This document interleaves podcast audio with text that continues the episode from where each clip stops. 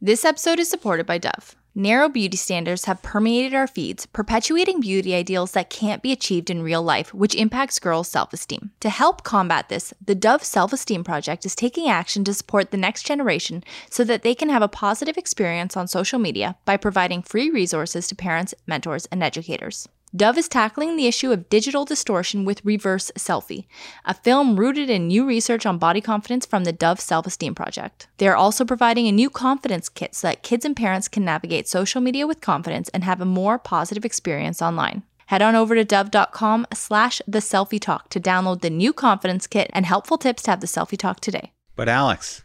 Yeah, Shane? Let's begin this episode. Let's do it. Hello, everyone. I'm Alex, and I'm here with my husband, Shane. The babies are in bed, the cat is in her room, and we are so glad that you could join us for Happy Hour. On this Family Tree podcast, episode ninety-three. These episodes keep coming. They don't stop. No, they ain't stopping. And babe, we're almost at one hundred. Like, we will get to episode one hundred. I was going to say before I die, but well, what am I trying to say? No clue. It's very weird, whatever you're trying to say. It's before been a long day. You, before you no, die. No, like, gonna- I want, like, I would... Um, I would rather die than not get to episode one hundred. Why bring death into it? I, I'm just, just, I'm trying to tell you how passionately I feel about this. Yeah, I just really, really want to get it. I, if it was between death and getting to one hundred, I would rather not get to one hundred. Oh, you baby. Continue, just. All right. Tonight, we've got a- another great episode as per the usual. So we are starting off with Chantal Bisson, and she is the author of Raising Your Kids Without Losing Your Cool and Parenting Your Teen Without Losing Your Cool. She was an actress, and now she I, she's still an actress, but she is an author and an experienced mom. She's got three daughters, and she's about to be a grandmother, which is super exciting. But... Chantal and I go into it. This was a hilarious and incredibly informative conversation. So we talk about how to keep our cool and, you know, how to handle ourselves when you deal with teenage problems, which are typically bigger problems, you know, from handling the classics like sex, drugs, rock and roll, that thing that parents have been dealing with since the beginning of time, and then newer issues like catfishing and getting propositioned by sugar daddies. And this was so, like, here's the thing, like, it was so funny, and I had so much fun doing it, and thinking back on the conversation, I'm laughing. But I mean, it's serious stuff, and you have to, you have to talk to your kids about it. Rock and roll, we need to talk to the kids about. Hey, that's the devil's music. Okay. You didn't know that? Oh, crap. It's hard to get a serious answer out of you tonight, eh? I'm on a high. Our interview was fantastic. Please check her out. Please listen to it, whether you are parenting teens now or you will be in the future like Shane and I. Please it's, listen to it. I mean, they're listening to the episode. No, but I'm just saying, like, don't skip it. Don't skip that interview. Oh, like, if you're a Top and Tailer, maybe we have yeah. Top and Tail listeners. So Top and Tail listeners, those are the people that listen to the banter on the top, Q and A's at the end, because you love Shane and I so much. That's but, what that means. Right. I'm, I'm saying this interview is a must hear because there is some great information. Another must hear Two must hears in one episode? This is unbelievable. So we have Amy Miller. So I found Amy. Her account is on Instagram, uh, Rolling Through Motherhood. And she is an intersectional mother and birth worker. She is queer. She is disabled and chronically ill. And she has so much to talk about. She has... Sorry, what's intersectional? Intersectional is when you have, you know, different aspects of your personality that might... Or of your being that might be like... minority, sorry for the the very pro sociological definition here, but so if you identify as queer, if you are a person of color, if you are black, if you are disabled, then you are occupying all these other spaces. Ah, I see. You know what I mean? So if yeah. you occupy more than one of those spaces, living in poverty, stuff like that, then you are intersectional. Ah, okay. So because she is intersectional, she is a birth worker who likes to help intersectional families because that is their expertise, and there is not a lot of people that can understand and really empathize with intersectional families. So she is incredible. The work she does is incredible. And we had a fantastic talk on what it means to be a disabled mom. She told me her pregnancy and her birth stories, how those differ from the norm. And we talk about misconceptions about disabled parents because obviously there are a lot. And then we get into family dynamics because Amy has a very interesting family dynamic. She's polyamorous, and she is married with a heterosexual cis man, but she herself is queer and polyamorous. So it's it's very interesting, and it's it's just a fascinating conversation. So he's cool with that. Yeah. But she's not cool with him going off. Well, you got to hear the interview, babe. You can't let that out of the back. All right. But uh, yeah, no, it's another great conversation and so much to learn from both of them, two really well-spoken people. And yeah, I hope you all enjoy. Okay, let's cheers with this Seedlip non-alcoholic spirit that we're drinking right now. All right, Shady Boy. In honor of summer, we are doing Seedlip margaritas. So non-alcoholic margaritas. We got Seedlip Grove forty-two, agave syrup, lime juice, and a little, uh, a little garnish of salt on the rim. This one is very amazing. Do you feel like you're on vacay? Well, for many reasons, and we'll get into that. But yes, this drink is definitely one of them. This is delicious. You truly are a mixologist. I appreciate everything you do to prepare for this podcast because let's face it, you do a heck of a lot more work than I do for this pod. In terms of preparing. Day of, yes. Yeah. I, it balances out in the end, I think. Absolutely. Absolutely. Okay, but shall we begin? Oh, let's or, begin. I feel Shane. like you have a topic to start with. I do? I don't know. It seems like you're no. almost an anti-masker wanting to just go out on the town every night now. I'm we just came back good. from a patio. Guys, I'm feeling so good. We did. We came back from a patio. We had our first dinner out of the house with Betty since the pandemic. And you just never want to go be in this house again, pretty much. You're like, you know, I think we can do one date night a week, maybe two. I don't, let's go out now. Let's get a babysitter. Let's just go. Let's go patio. You and I, drinks. Shane, I kind of feel like that. Like, I kind of want to just be like, hey, mom, dad, like, just sit at my house. Babies are asleep. You don't have to do anything. And you and I, Shane, hit the town after this podcast. I agree. I feel the same way. And wasn't walking into the house tonight terrible coming back from dinner? No, you know what? Actually, so for, for me, it actually felt great because I felt like I was coming home after doing something. And it just, it felt so nice. This looks like home to you? Hold on, hold on. Okay. Coming through the door, like walking up the steps, going through the door, it was like, wow, we just did something. We just had an actual experience outside of the house with the kids. It was so amazing. Then we came across a threshold into our house, and listeners, I gotta tell you, it looks like hell. And I know I'm in the minority of moms when it comes to, I think even women, you know, when it comes to people hating messes, 'cause all of my female friends love, if they don't love cleaning, they, they clean anyway, just because they do and because they're fine with it. I'm... Our house is a disaster. So I'm a little confused. Do you hate messes or not? I hate. You're uh, in the minority of hating messes? No, no. I'm I'm in the minority of actually doing something about the mess. I okay. hate messes, but I'm in the minority of like actually doing I think there's easier something. ways to communicate these thoughts. Shane, I've had a long day. I have lots of thoughts in my head right now. What, what's going on? Oh, just what like I've had thoughts? so much fun. I'm like on a high, but I'm exhausted from our little outing as well. Just a lot going on in my brain. But what do you think of our house right now? Like looking at it as we sit here and do our podcast. Oh, it's terrible. But you know what? I just think it's a necessary evil. We have to make a decision. Do we clean our house or do we bust our butts to make the best TikToks ever? So TikTok stars or clean house. All right, let's. It's not even about being stars. It's just about dominating for a week when you feel like you have the brain power and the energy. We recorded eight TikToks the other day in one day. Yesterday, yeah. That is a new record for us. And we did about six today. And I think we're going to do about six tomorrow. So Shane, are we going to dominate? Because here's the thing. Shane and I will find other people on TikTok that are doing maybe not the same things as us, but maybe they're family centered or whatnot. And then in our heads to motivate ourselves, we will create. Don't go with that narrative because... Oh, okay. These people copied us directly. We, I thought you, I thought you were just telling me not to talk about it in general. No, you're being too diplomatic. Come on, we found another couple out there, and I won't say her name because I'm not going to give her another platform. But they copied one of our videos, like straight up copied, without crediting us. And we've we've been inspired by other videos, and we credit them. Mm-hmm. These people took our exact concept. It was two people on a porch talking, complaining about a very specific thing that didn't just get plucked out of the air. and then pretended that they didn't know who we were. And because Shane was like, tagged me and he's like, this sounds like this family tree. And then I commented, I was like, oh, yes, it does. And then she goes, hey, if you look at our page, it's all parenting content. But it's like, we looked at the page. There was nothing like a porch video ever. And it was their first video to like hit a million. And then they made another one. It like got really high again.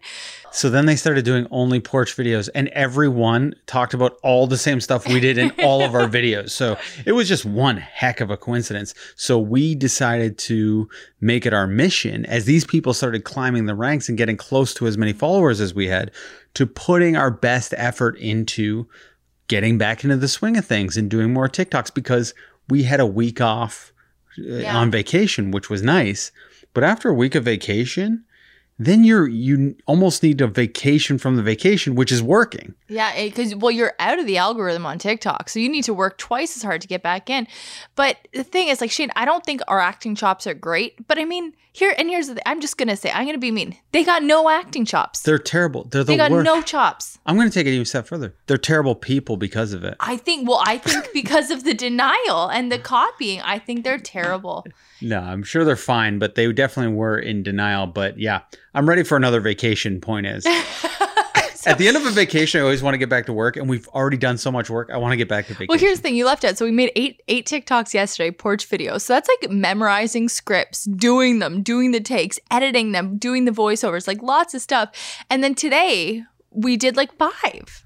Oh, we were shooting movies. I think we shot more than five. I think we shot six, six, potentially seven. But today was like real movies, like moving, flipping the couch. Shane flipped over Lucy's backyard, like outdoor plastic little Tyke's house. That was an improv scene. In a rage. And yeah, I was pretending I was like losing my mind because I couldn't find my keys. And then I was just inspired. I thought it'd be funny if I flipped Lucy's toy house and I broke a piece of it off. But do you think that neighbors, especially the people that live behind us, were like peering out of their windows wondering what the heck is going on at that house?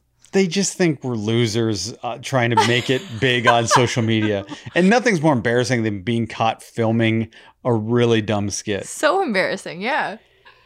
But, uh, okay, here's what I have written down here. All right, let's hear it. Vaccine second dose sickness is real. Oh, my God. We Ugh. got hit by a Mack truck, and that was the second dose. That it, that was disgusting. So, you know, for the first few hours, we felt great. Like, we came home, what was it, the night of our vaccines? Was it the night of our vaccines that we had, like, a nice time? Like, we're hanging out on the couch. It was good, and we had a really good night. The following night was date night, right? The following day. And I'm like, maybe we'll just have a sore arm. We'll feel good for our podcast, for our general date night.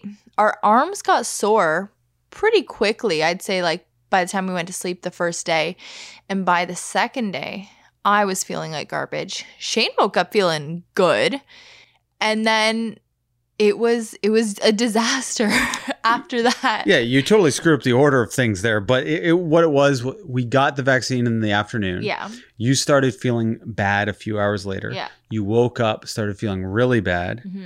Then I started feeling super euphoric.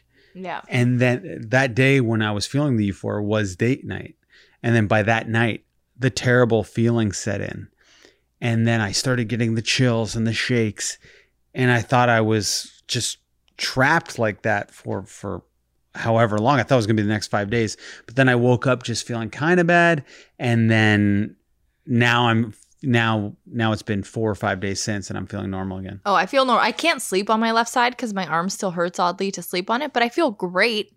And I just like, I know it doesn't kick in for two weeks, but, and like, we're not putting ourselves in dangerous situations. Obviously, we are like the most COVID safe people on the planet Earth, but no, we're not. We just did a, uh, we just said we did a, on a patio, but Shane, they were like, there was nobody there. We were in a little alley where there was nobody. It was pretty safe.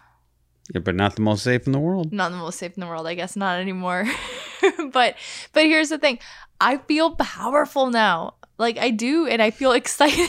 Shane's laughing at me, um, giving me eyes. The other day, I, I told, I said, hey, I messaged my stepmom, Lucy's Nona. I said, I got her second vaccine.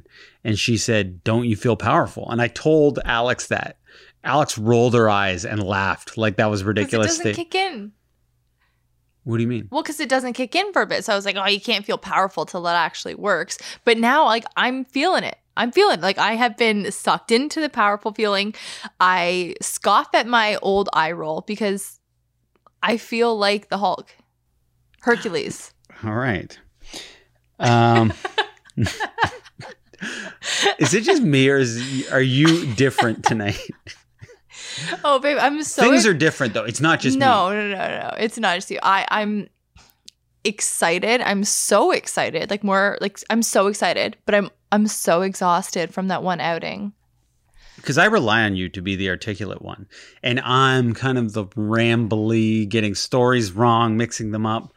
And I don't so feel when, articulate tonight. When you're being like me, I feel like the pod just falls apart. You Look, can only have one person who doesn't really have it together. Okay, I got to say, the interviews, folks, listeners, I am articulate, okay? I did not do these tonight. I did them throughout the week. I was on my game, did them with a coffee. But now that we're just hanging out, I feel like Garth, like Garth Algar. From Wayne's World? Mm-hmm. Okay, next topic here. Cottage trip. Oh, what, you want to break my heart? No, I'm going I'm going on a cottage trip with the boys. Oh, you. Yeah, yeah. Yeah. What's breaking your I, heart? No, I thought you were going to say cuz I want to have a working week at the cottage, and I thought you were going to say you didn't want to do that or something. I don't I don't care where I work. I, I, all I was telling you was if I we go to the cottage to work, I'm I'm not going to be partying at the cottage. I just yep. have to stay in my room and work. But this, your dad organized a cottage trip with my friends, Max and Mike. For your other podcast. Yeah. But how do you feel about that? Jealous and FOMO. I hate that my dad didn't ask me first because it's more than just you, like, going away for two days. Like, you're leaving me with two kids for two days as a sole caregiver, as, you know what I mean? Like, it's just different. And also, like, lonely with no friends. So it's just different. And But your mom can help out. Yeah, but it's not the same as, like, you, as, you know, the other parent. It's different. So just wish he asked me first before proposing this idea. And then he went on your podcast and proposed the idea to the guys. But ultimately, I don't care. And I think it's going to be awesome. And you guys are going to have a good time. However, it's just funny how much my dad is like me. Like, he wants to be at the center of the action. So he's going out of his way to place himself in the action. And now I'm getting FOMO. Yeah, I know. You do suffer from that. So it got me a little bit worried. How is it going to be when in July thirteenth onwards, once our two weeks is up and I am considered fully vaccinated, that I do start going out and hanging with my friends? How's that going to be for you? Well, how often are you planning on doing this, Shane? I don't know. Once, twice a week. Twice a week? Just answer the question. How are you going to be? Not twice a week, you dingus. You can't leave me alone for twice a week. What am I going to do? Read a book. Watch Kardashians. I don't know. No, I don't care. Go once a week. Have a, have a night once a week. Once a week is fine. Yeah, once a and week. And you're going to be a tolerable person to be around. Yeah. What is your preferred day of the week I do this on? I don't know, Monday. Monday. Why Monday? Because Fridays and Thursdays are fun. Wednesdays, date nights. So I just Friday, can't. Saturday is podcast night. I can't have fun. So you want to set me up for the worst scenario. Well, why not make Monday fun? Good. Monday fun day. Yes, I see your point there. And I guess in these COVID double vax times, every day is kind of like every Mardi, day's... Mardi Gras. Yeah, well, it's it's like Groundhog Day. You make it what it is, then you wake up and it starts with a clean slate again. That's not what I'm saying at all. I don't I don't know what you're talking about there. I thought we were on the same page that in the double vax right. era. Oh, I see. Everyone is celebrating every night because people are just so excited to be double vaxxed. So yeah. Monday can be a fun day now. No, I agree. And you have so many friends that for sure there's going to be at least like five guys hanging on any given day. You know what I mean? Okay, Mondays. Okay, I'm going to message the fellas and let them know. How excited to get away from me are you? I'm not excited to get away. I'm just, I'm excited to see how you react and if you can be nice. What day should I start going out weekly? Whenever, whatever day you want. And you know I don't have a problem with that. I know, and I don't like that. why do you want me to have problems in my life? What are you going to do when I'm gone? Why? Why? Read a book. It's hard to catch up with reading because I love hanging with you so much when you're in the house. So when you're gone, I can actually buckle down and start reading. Mm. All right. So Tuesdays? Fun Tuesdays? I don't know. Is that okay? Yeah. Okay. Uh, Paul Newman. Uh, we did a, a TikTok about his salsa brand, and I feel like no one got it. Basically, the concept of the the TikTok was he has a salsa brand. Yes, he donates money to charity, but he's dressed in full Mexican garb. Yes. And it didn't take off and no one got it. And I talked to your your uncle, other people. They were like, yeah, I didn't get that. What was the point of that TikTok? Because I open the TikTok mm-hmm. and I say, I'm genuinely confused by this. And then we cut to Paul Newman with a fake mustache and sombrero, smiling, dressed as essentially a Mexican person, mm-hmm. right? That's But not like not even like a like a super stereotypically. Yeah. So do I not know what cultural appropriation is? It's No, that is, is cultural appropriation. He is dressing like a, a a Mexican going to a cultural event to sell salsa. But it's not him. I love Paul Newman so much. It's not him. It's the people that are doing the marketing for well, his Well, Paul company. Newman's not alive. For people no, who don't know, listening, no. Paul Newman was a very famous actor, one Hunky. of the hunkiest men of all time, a leading man, obviously, in, in some very great movies. Cool Hand Luke. Oh, Cool Hand Luke's amazing. Amongst others, I can't think of any. Butch Cassidy and the Sundance yeah, Kid. Oh, Color of Money, right? Yep.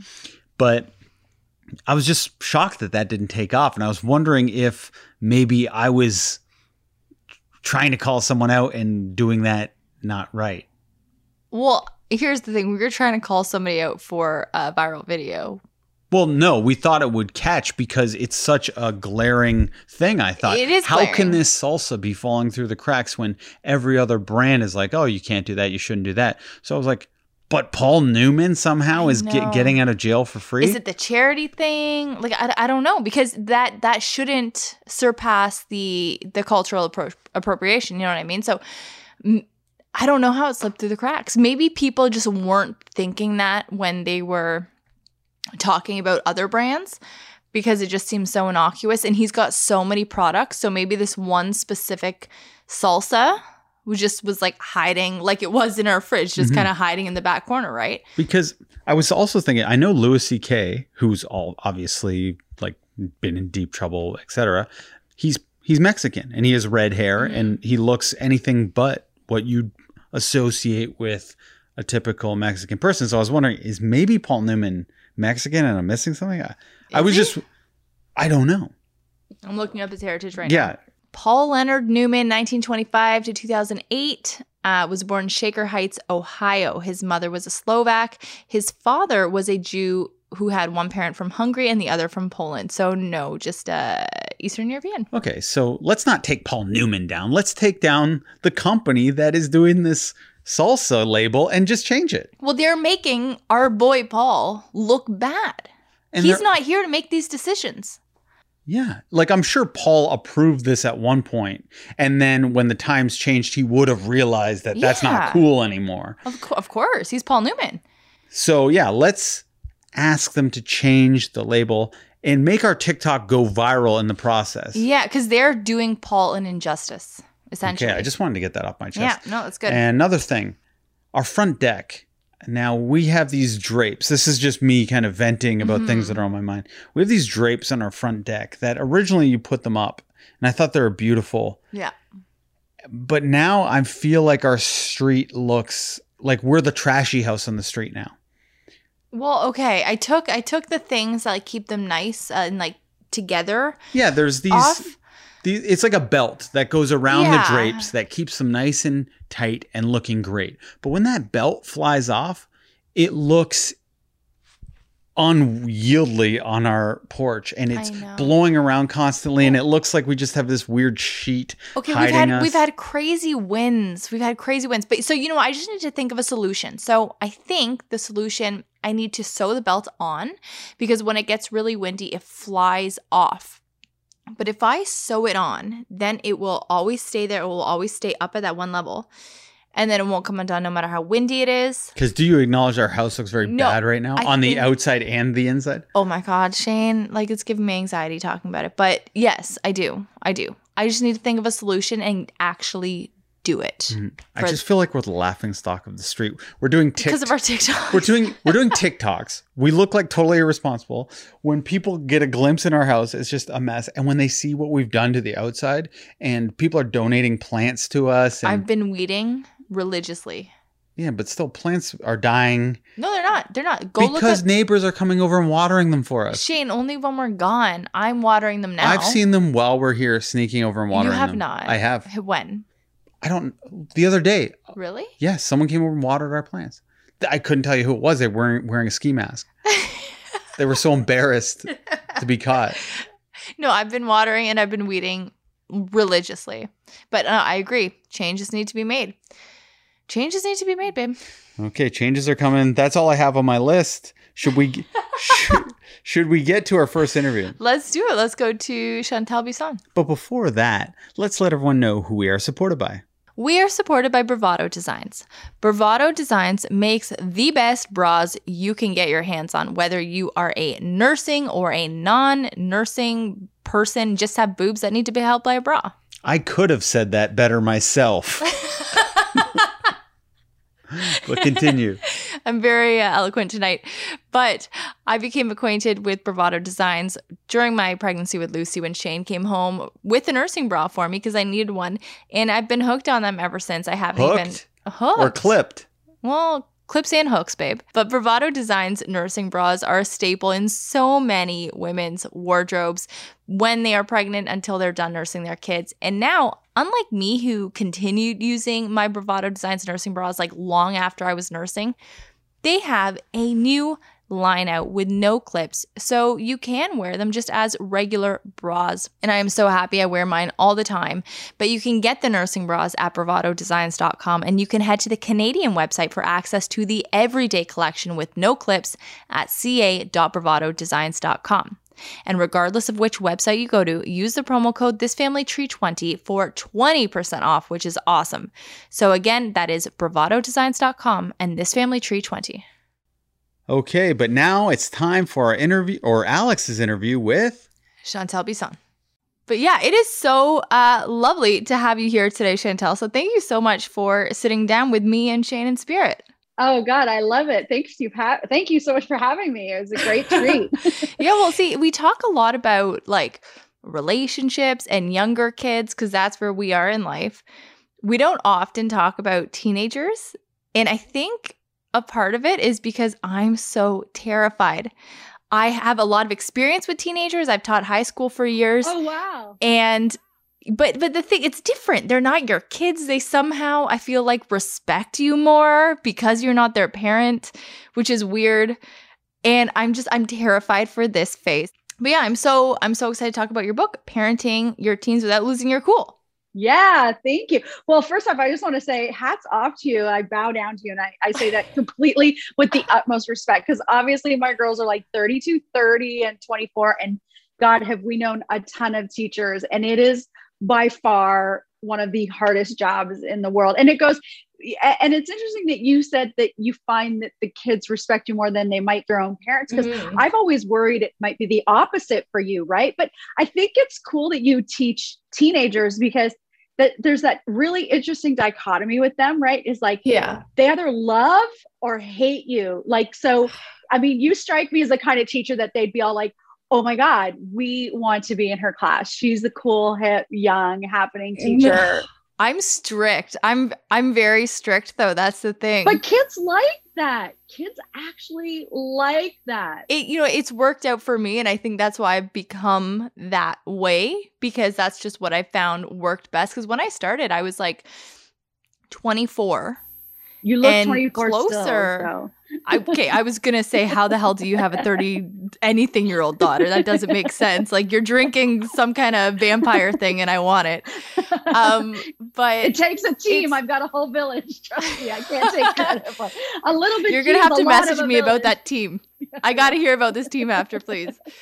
But, you know, I, I think it started from me being so close in age, in a sense, with them that we were worlds apart. you know, in our education, our experience. But when it came to things that we liked, I mean, I still like the same music, movies, as a lot of these teens do, but I have no problem putting my foot down. And, and I had to kind of figure that out early, or else, I mean, who's going to take advantage more than a teenager? And really, before we before we get into this, I kind of want to backtrack a little bit, because in your Instagram bio it says actress turned author. And I'm just, I'm very curious in that. How long were you acting for, and why did you make the move into writing parenting books? Well, if you ask my mother, I've been acting my entire life. And if you ask my husband, he'd say the entire thirty-three years he's known me. Um, but um, professionally, I started acting when I was sixteen. And it was a really uh, interesting thing that happened is, you know, I got pregnant really young. We had our first daughter at nineteen. And we did that common thing that dual acting households do. It's like, well, whoever gets a job, the other one goes yeah. with it to keep a family together. So that he... when we got together, we were, we were working very much. We were like, ha- had the same, at the same level on, in some ways, like he'd been a teen star, but we were kind of at the same level in our work, but then he, that took us away. And it was interesting. Two things happened. One, I obviously went, we had one daughter, a second on the way. It was in New Zealand. So of course I went, but as I had more children, and as I traveled more with him, it was like I gave birth, and talent agents and casting agents thought like my talent had come, you know, I delivered it out of my vagina with my babies. And so all of a sudden, nobody would audition me, nobody would cast me. So I, I quickly started to look for other passions to fill my soul, right? Because when you're a mom, a, a great danger is that you become invisible and you lose everything that ever sparked any interest and passion and joy. And, and gave you your own purpose outside of, you know, potty training and feeding and educating your kids. So I, I was really, really focused on that, that I, and, and just the kind of person that I knew, I, I, I quickly have the ability to get bitter. You know, I, I, I like, I'm not naturally a like, yay for everybody person. I'm more of a like, what about me person? And I don't know if it's because I'm a middle child, the only daughter, I don't know. So I'm, I'm painfully aware of my shortcomings. So I really had to dig deep and look for other things that, that, that fulfilled that creative energy that I had within myself, but also allowed me to be the present full-time mom that I wanted to be. So writing, I'd always had, I, I'd been good at it in school. And actually I've had, have had classmates message me since writing two books and say, I'm not surprised you're a published author. Do you remember when Miss So-and-so read your piece out to the class? And I don't recall it, but I just recall always having a love for it. So that's how I became a recovering actress turned author. The recovering actress. And I, I like how you describe that, because of course the talent just goes through the vagina with everything else, right? I mean, it, who you were before, a lot of people I think is delivered right after that placenta, I guess. I don't know technically when it happens, but somewhere in that process. Yeah, totally in that process. And it happens not even just for women, who, young aspiring actresses, right? It's just if you're a female and you become a mom, then all of a sudden that's that people, you get pigeonholed into just being a mom. And that's why it's such a struggle for women to get back into the workforce and to, you know, continuing following their careers. And it's kind of, society is doing a huge disservice to everybody by making that the way that it is, because then you've got women who are, you know, at the top of their game in their careers, whether it be lawyer, doctors, architects, whatever, in those sort of professions that feel rushed to leave their kids to, you know, not lose pace. So it's really, we, it's something we got to work on. No, absolutely needs to be. And it, it sounds like, you know, your three daughters have such a great figure for, like a role model for themselves in becoming mothers themselves, which I know one of your daughters is, and you are going to become a grandmother soon. So congratulations. Thank you. Yeah, I think we're we're we're seven weeks away now. That's incredible. So. That's so incredible. It is incredible. And so, you know, you have gone through, I'd say, what the hardest parts probably of parenting. You've done the baby thing. You've done the little kid thing. The hundred million questions a day asking why this, why that, and you've done the teenager thing, which I am so curious to ask you about. But what has been the hardest season of parenting for you? Wow, I've not actually been asked that question in that way. What's the hardest season? You know, I think having gone through pretty much all of them, and now being, like you said, on the cusp of becoming a grandmother and and and and watching my daughter create life, I think has its, its worries, you know, and every season has its, its challenges, or has the, the, you, the things that you worry about in, in, uh, aspect of their own safety and, you know, their achievements, and will they fit in with their peer group? And I mean, I think, I, I think literally I would, my answer to that might be the minute you, you deliver them, because from that moment on, you live outside of yourself.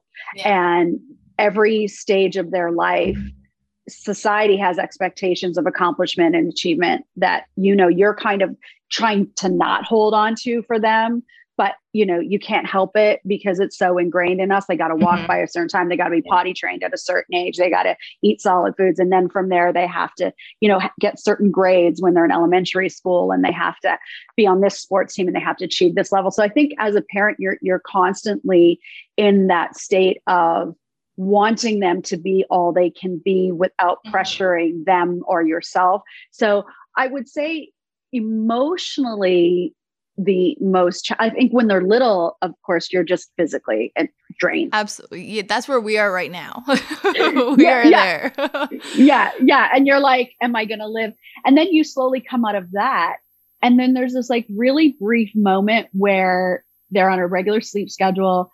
They kind of eat regularly, and it's all good and gravy. And then bam, they go into the tween years, you know, and then it's oh. ten, they're double digits. And all of a sudden, hormones start surging, and then they go to high school. So uh, yeah, it's a lot. It's a lot. But I think the, the, the one, the time for me personally as a mother that I would say was probably mm. the most challenging was like fifteen to seventeen. Those right. two, those two years were the hardest, because that's where they really start to flex those independent muscles, you know, and they've got their, they got their they got their crew, and their crew's telling them they don't need to listen to you. And then, you know, they got all this outside external influence. Yeah. I mean, and that's for me going back a hundred years, right? Because no, now yeah, I would yeah. imagine for you guys, it's probably earlier, because now there's social media in the mix, right? That is a whole other thing that terrifies me. And like when I was, so I'm, I'm thirty-two, so I'm the same age as your eldest.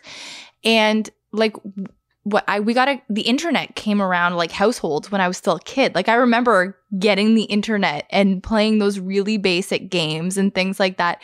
And social media was starting in the sense that, you know, you could have like conversation, MySpace, M S N, things like that. Yeah, Messenger. Right? And that was already a lot. And I remember like, you know, friends, when you get into fights, like I had a friend once go into a conversation and doctor what I had written and then show people this fake conversation. And I was like, that's not what happened. And that was like the beginning of all the fake shit that's online, right? And I, I'm so glad I wasn't a teenager in this phase, but that's one thing. We have two daughters and I'm terrified, terrified. So that's something we try to talk about now, even with the three-year-old, because it's unavoidable. It's unavoidable. It is unavoidable. Mm-hmm. And, you know, and I talk about it a lot. My first book was Raising Your Kids Without Losing Your Cool. And it talks about like, it's all about prepping with your partner. Like, what are our standards going to be? What are our rules going to be? Like, what expectations do we have? And coming to an agreement, because the thing I find that a lot of couples do, myself included with my husband, because we were nineteen. I mean, we, we, we were discussing how we wanted to raise children. We didn't even think we were having children. And then all of a sudden there we were. Right. So though, so, part of that book, the Raising Your Kids book, is, is talking to couples about getting aligned, like getting your foundation, your parenting foundation in check, and just really coming up with very simple house rules that will help the house run as smoothly as possible. I mean, obviously we're all different personalities. There's no such thing as a completely peaceful and quiet house. But I think that as long as you have your boundaries set up, because now everybody's really talking about boundaries, right? And really it's the same thing with a family. Like it, I liken having a family to literally building a house. You've got to lay a good foundation. You're not going to build your foundation on like sand and be like, oh, ever shifting, ever changing, because it's going to crumble. It can't work. So the, the, the best way to, you know, have these well-adjusted teens who will be respectful and mindful is you got to start young. Right. And, and what happens is you, it's always consistent. Like the rules don't ever change. Like we had household rules. There were three of them. What, what were they? we were like, well, no lying. Like, we're like, you just, you, you can't, you just, lying is not acceptable, and no disrespect. And for us, disrespect was like, if you're mad and if you're angry, express yourself in a way that is useful, no name calling, you know what I mean? And like, no, no storming out of a space, no storming out of an argument, like talk, let's talk through this. Let's walk through this mm-hmm. together. And what that ended up doing is, you know, our girls, when they would fight each other, you know, there was no name calling or hair pulling and That's stuff good. Like that, which is good. Cause you know, girls so tend good. To do that. They, they tend to cry and cry and scream and name call. But going back to that social media piece, it's so important that parents understand that what we are seeing is literally the hairy tip of the iceberg. I mean, I can't tell you the number of times my girls get dick pics sent in, you know, unsolicited, the number of times my daughter and all their friends, all of them have had, they've all been solicited to be sugar babies on a regular basis. Like it's, it's just a normal occurrence. If your daughter is on Instagram, go ask her how many times she gets propositioned in a day. It'll blow your mind.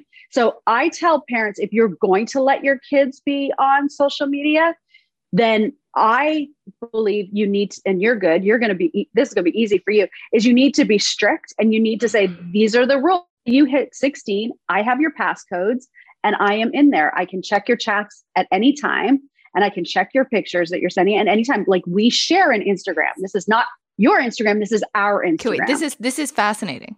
I I, I got to stop you there because I, I have questions just about that part. But before you even move on to the next part, so okay, so y- just clarify this for me. You share a password with your girls, and like when they were old enough, and you were allowed to go in and check their stuff.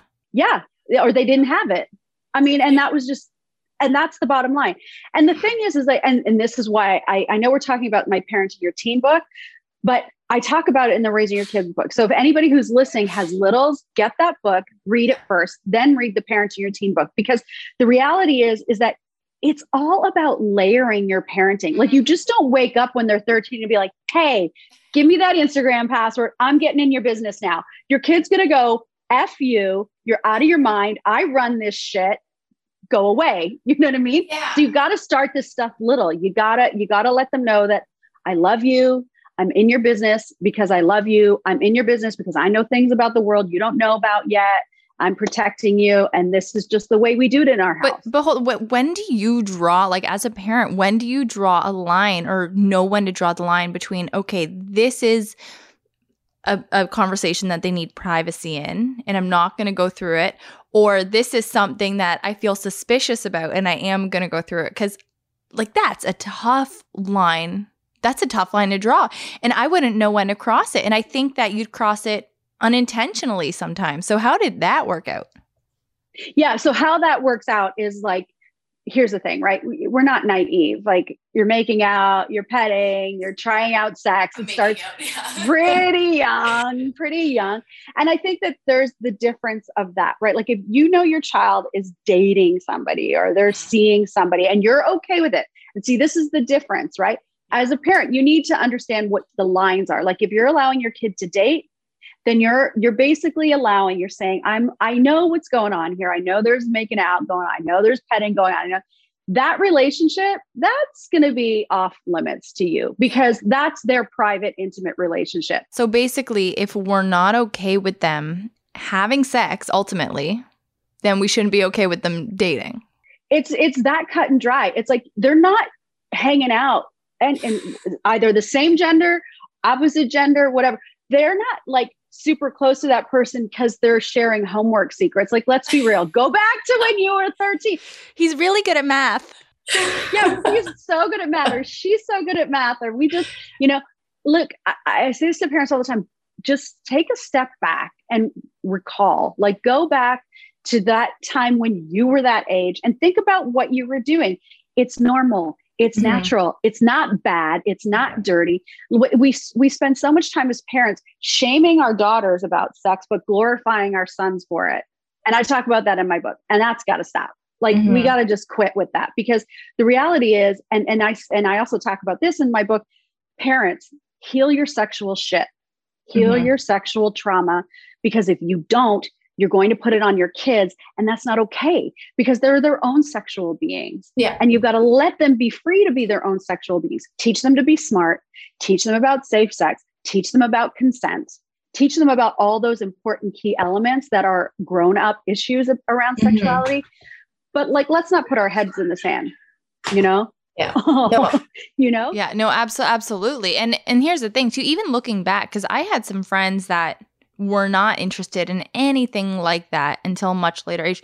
Shane didn't have his first beer. He didn't kiss his first girl till he was nineteen.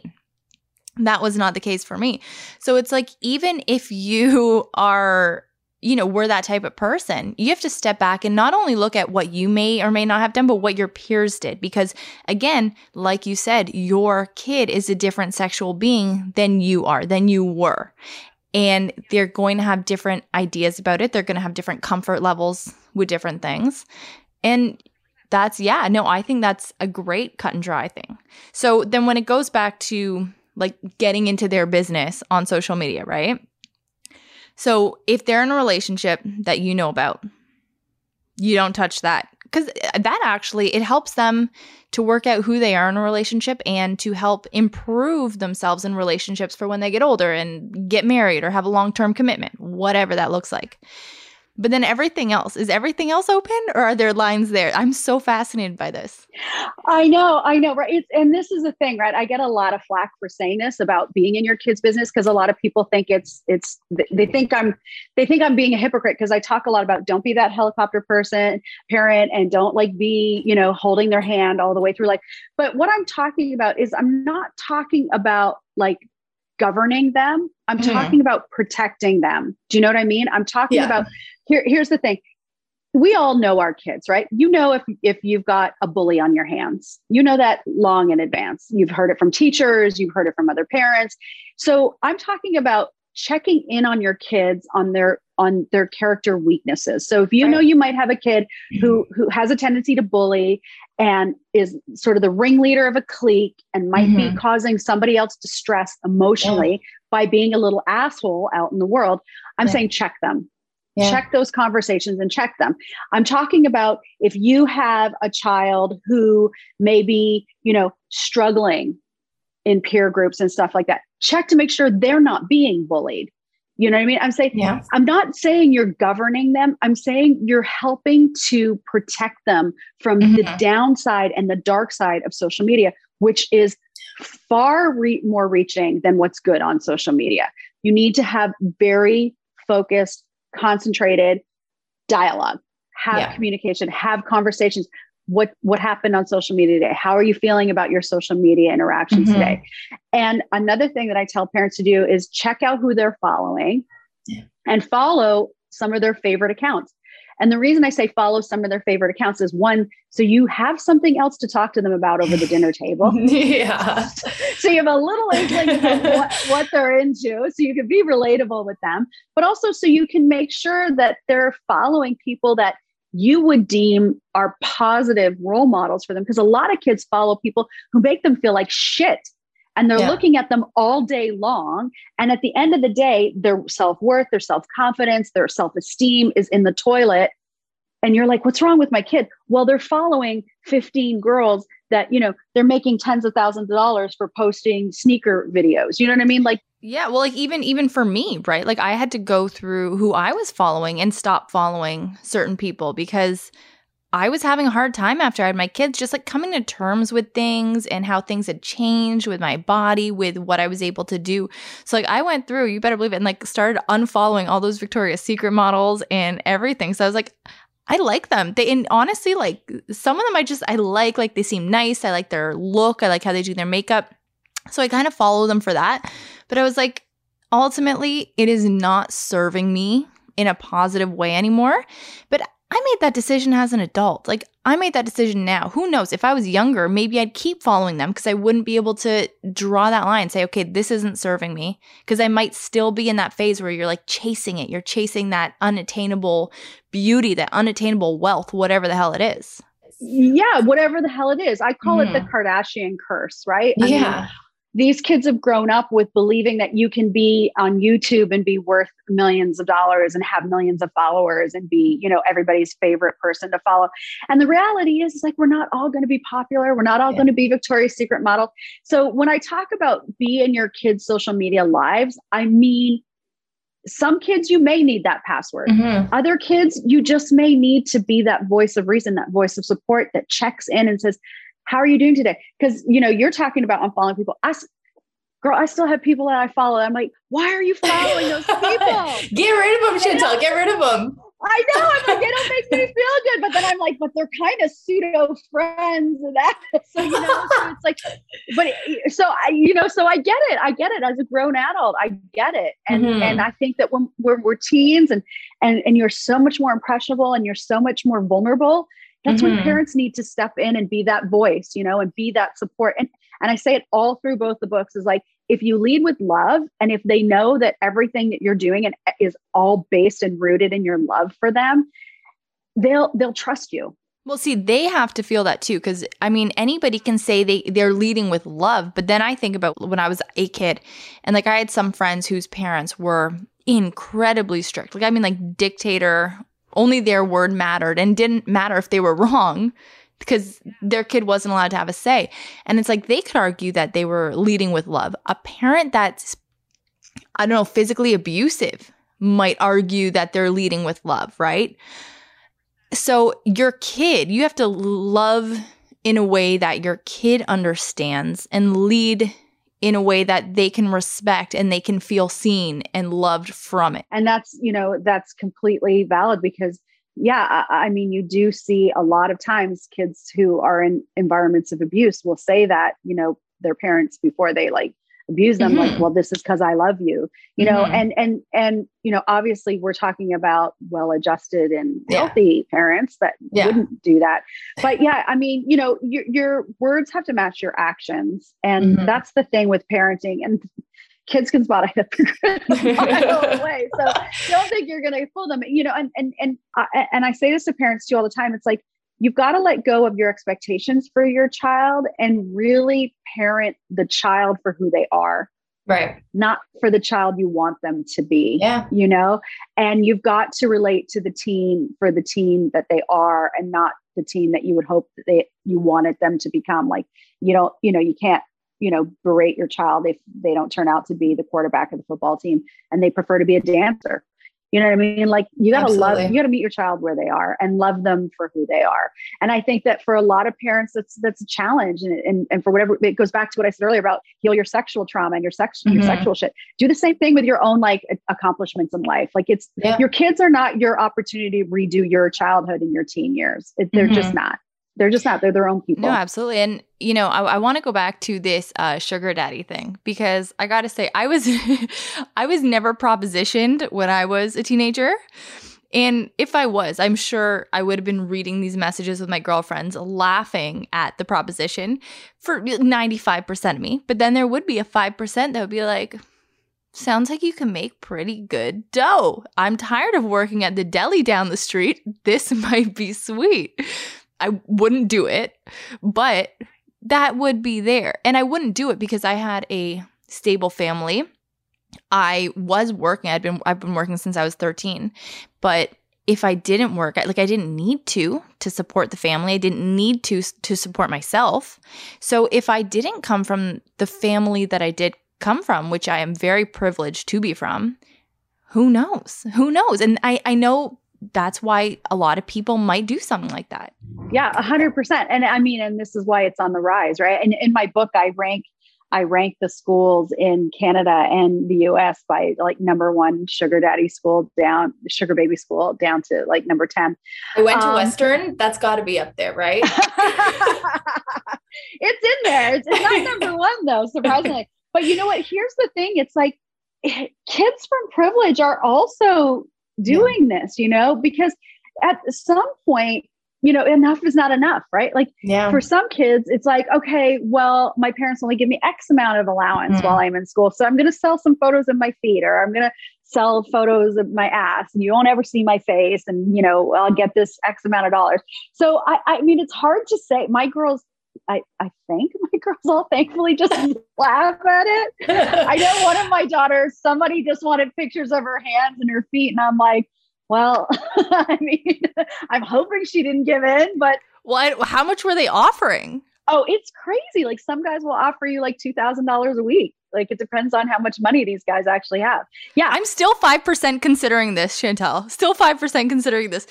five thousand dollars a week for foot pics sounds amazing. I'm five percent considering it too because I don't make any money selling my books. Maybe my hands. I don't know. I mean, they don't look fifty-two, you know what I'm saying? So, I mean, I think, it, you know, we can laugh about it, but it's really a thing that's going mm. on right now. And, and, You're you're saying, you know, you're lucky you came from a loving family. And even though you worked from you were thirteen, I worked when I was twelve. Like it were it's different. My girls, my two older girls always had jobs as well. Mm-hmm. But I mean, you, you just don't know what's going to cause your kid to cross that line. And don't mm-hmm. think your sons are safe because that is on the rise with, with young men. So I just tell your I tell parents reading my books, I'm like, look, if your kid shows up with like some Jordan kicks that you know they don't yeah. make anymore. And and the last time you heard from your kid, they were fifteen hundred dollars and they're rocking them and you know you didn't buy them. Mm-hmm. You know yeah. they're only working two shifts at McDonald's because they're in university. Start ask, ask, asking some questions. Like start asking some questions if they show up with the latest little Prada bag. So, okay. So I'm like, I'm trying to put myself in this position, right? Like as a parent. So this happens, my kid is carrying some like fancy bag or some awesome clothes that like I can't afford. And I find out something like this is happening and they go, hey mom, I'm selling pictures of my hands and my feet and my face isn't in them. I'm taking agency over my body. I know exactly what I'm doing. If they're like eighteen, nineteen, whatever, I'm going to be mortified. But then at the same time, like, I don't know. I, I, I don't, I don't know. Maybe there's nothing inherently wrong with it. They're not doing anything. They're not putting themselves in danger per se, if, especially if like a face isn't getting shown. I don't know how I'd approach that.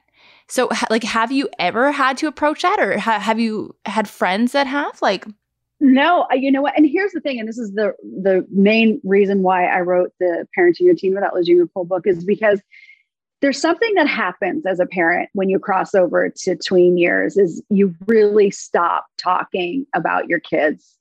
You just don't. Like I, I'll, the, the thing that really set me off and was a huge turning point for me of understanding how dark and lonely the teen parenting years were and are is I had a girlfriend and we were quite close, like close enough to talk about our, our sexual intimacy with our husbands. We both had daughters that were Uh, self-harming. They were cutting.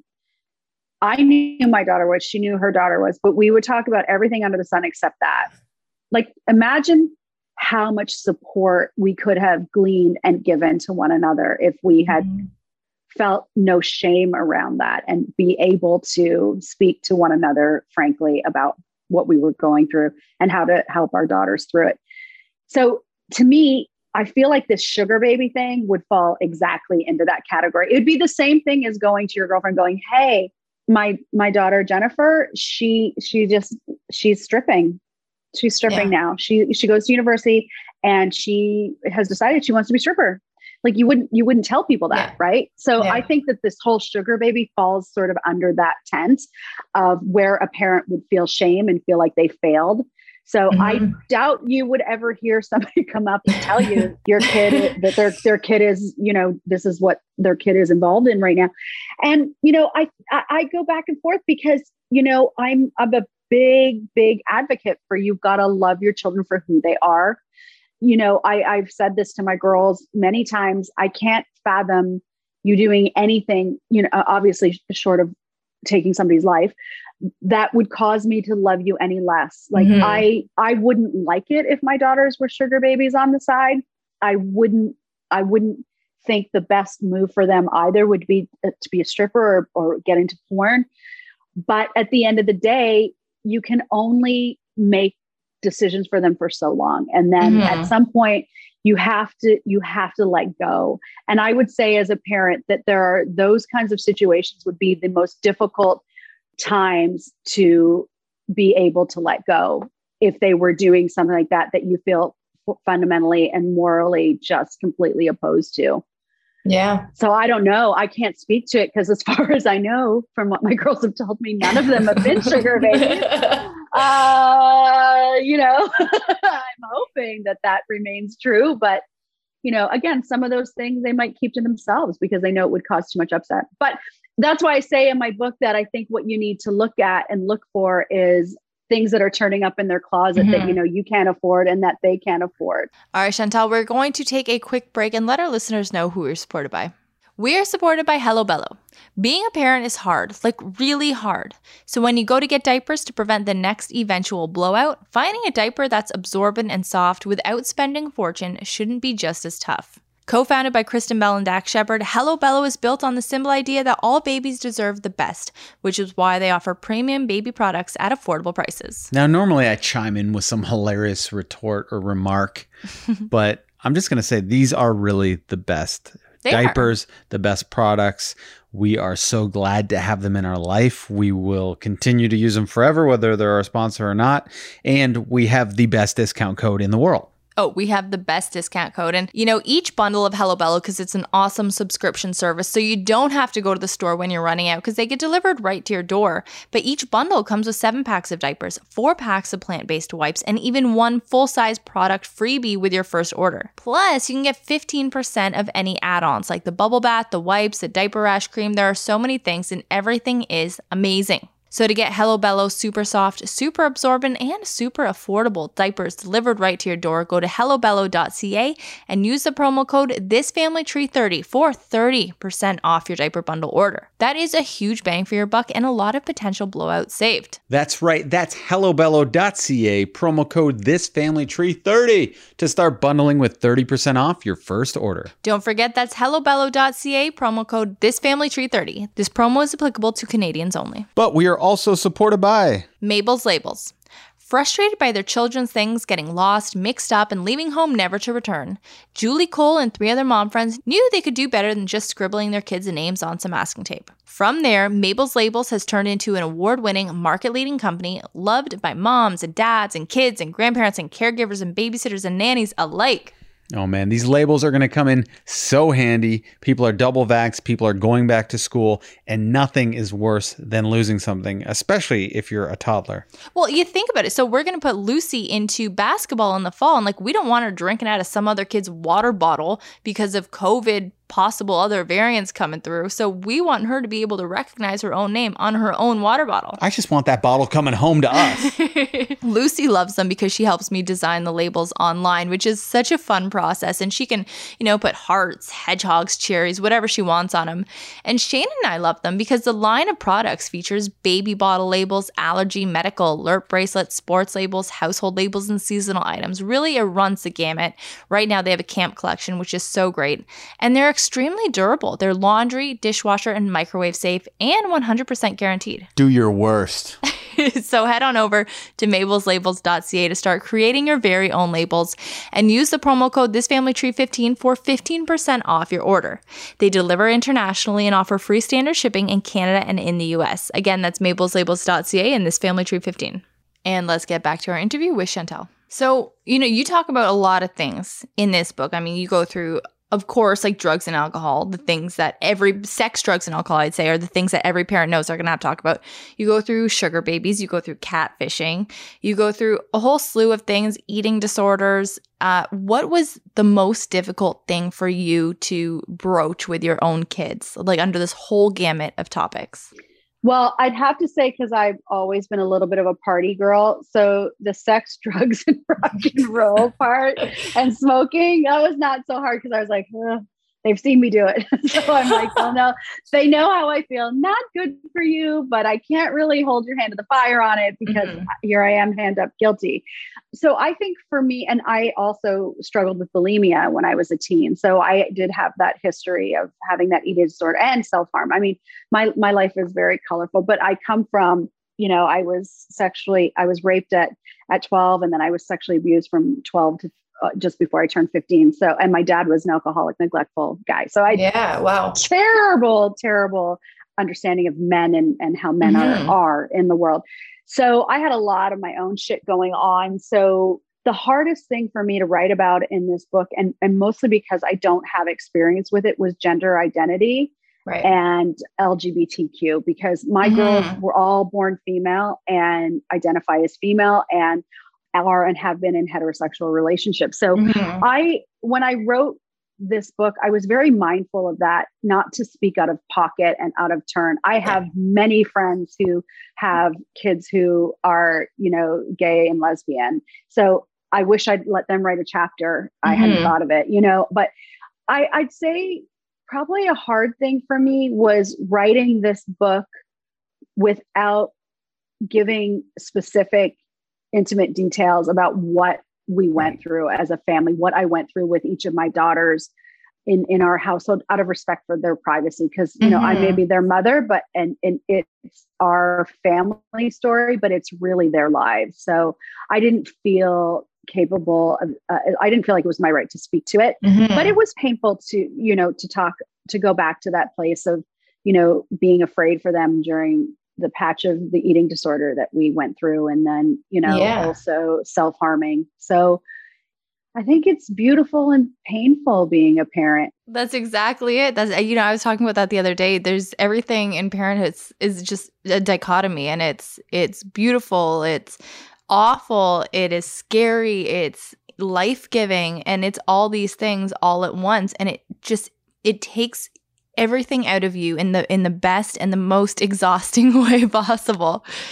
And you know, we've we've had on the podcast kind of recently, actually, a, an expert at teaching parents how to teach their kids at consent. More than that, she specializes in teaching parents who have been sexually assaulted, who have had sexual trauma in their lives, about their about how to teach that to your kids, because trauma can, you know, come back and stop parents from destigmatizing certain things, allowing their kids enough freedoms. You know what I mean? So when it came to you, especially, I think about the eating disorder thing, because that eating disorders are so prevalent, so prevalent. And I don't think, unless you grew up as a teenage girl at one point in your life, I don't think that uh, people understand how prevalent they are. And even boys, honestly, in, you know, I think about that, like approaching anything where you have past trauma or you have past negative experience. How do you put that aside and teach it to your kids? Or do you use that in your conversations? Well, and that's the thing, right? I, I and it goes back to what I said earlier, is like, you've got to heal yourself. The minute you get pregnant and the minute you bring light, your, the life of your child into the world, I can't say enough about how important it is to go through and heal your shit.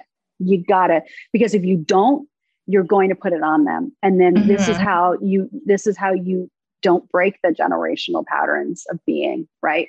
So I, I did a lot, a lot, a lot of self-work. I did a lot of therapy. I did a lot of healing. And, you know, there were times that it was going really well and was great. And then there were times where, you know, my trauma resurfaced, and I would, and, and I would be irrational as a parent, mm-hmm. you know, my rules would be like ridiculous. And, and I'd go to therapy and she'd be like, well, you realize how old your daughter is right now. And I'd see, and she goes, well, that's your first sexual trauma.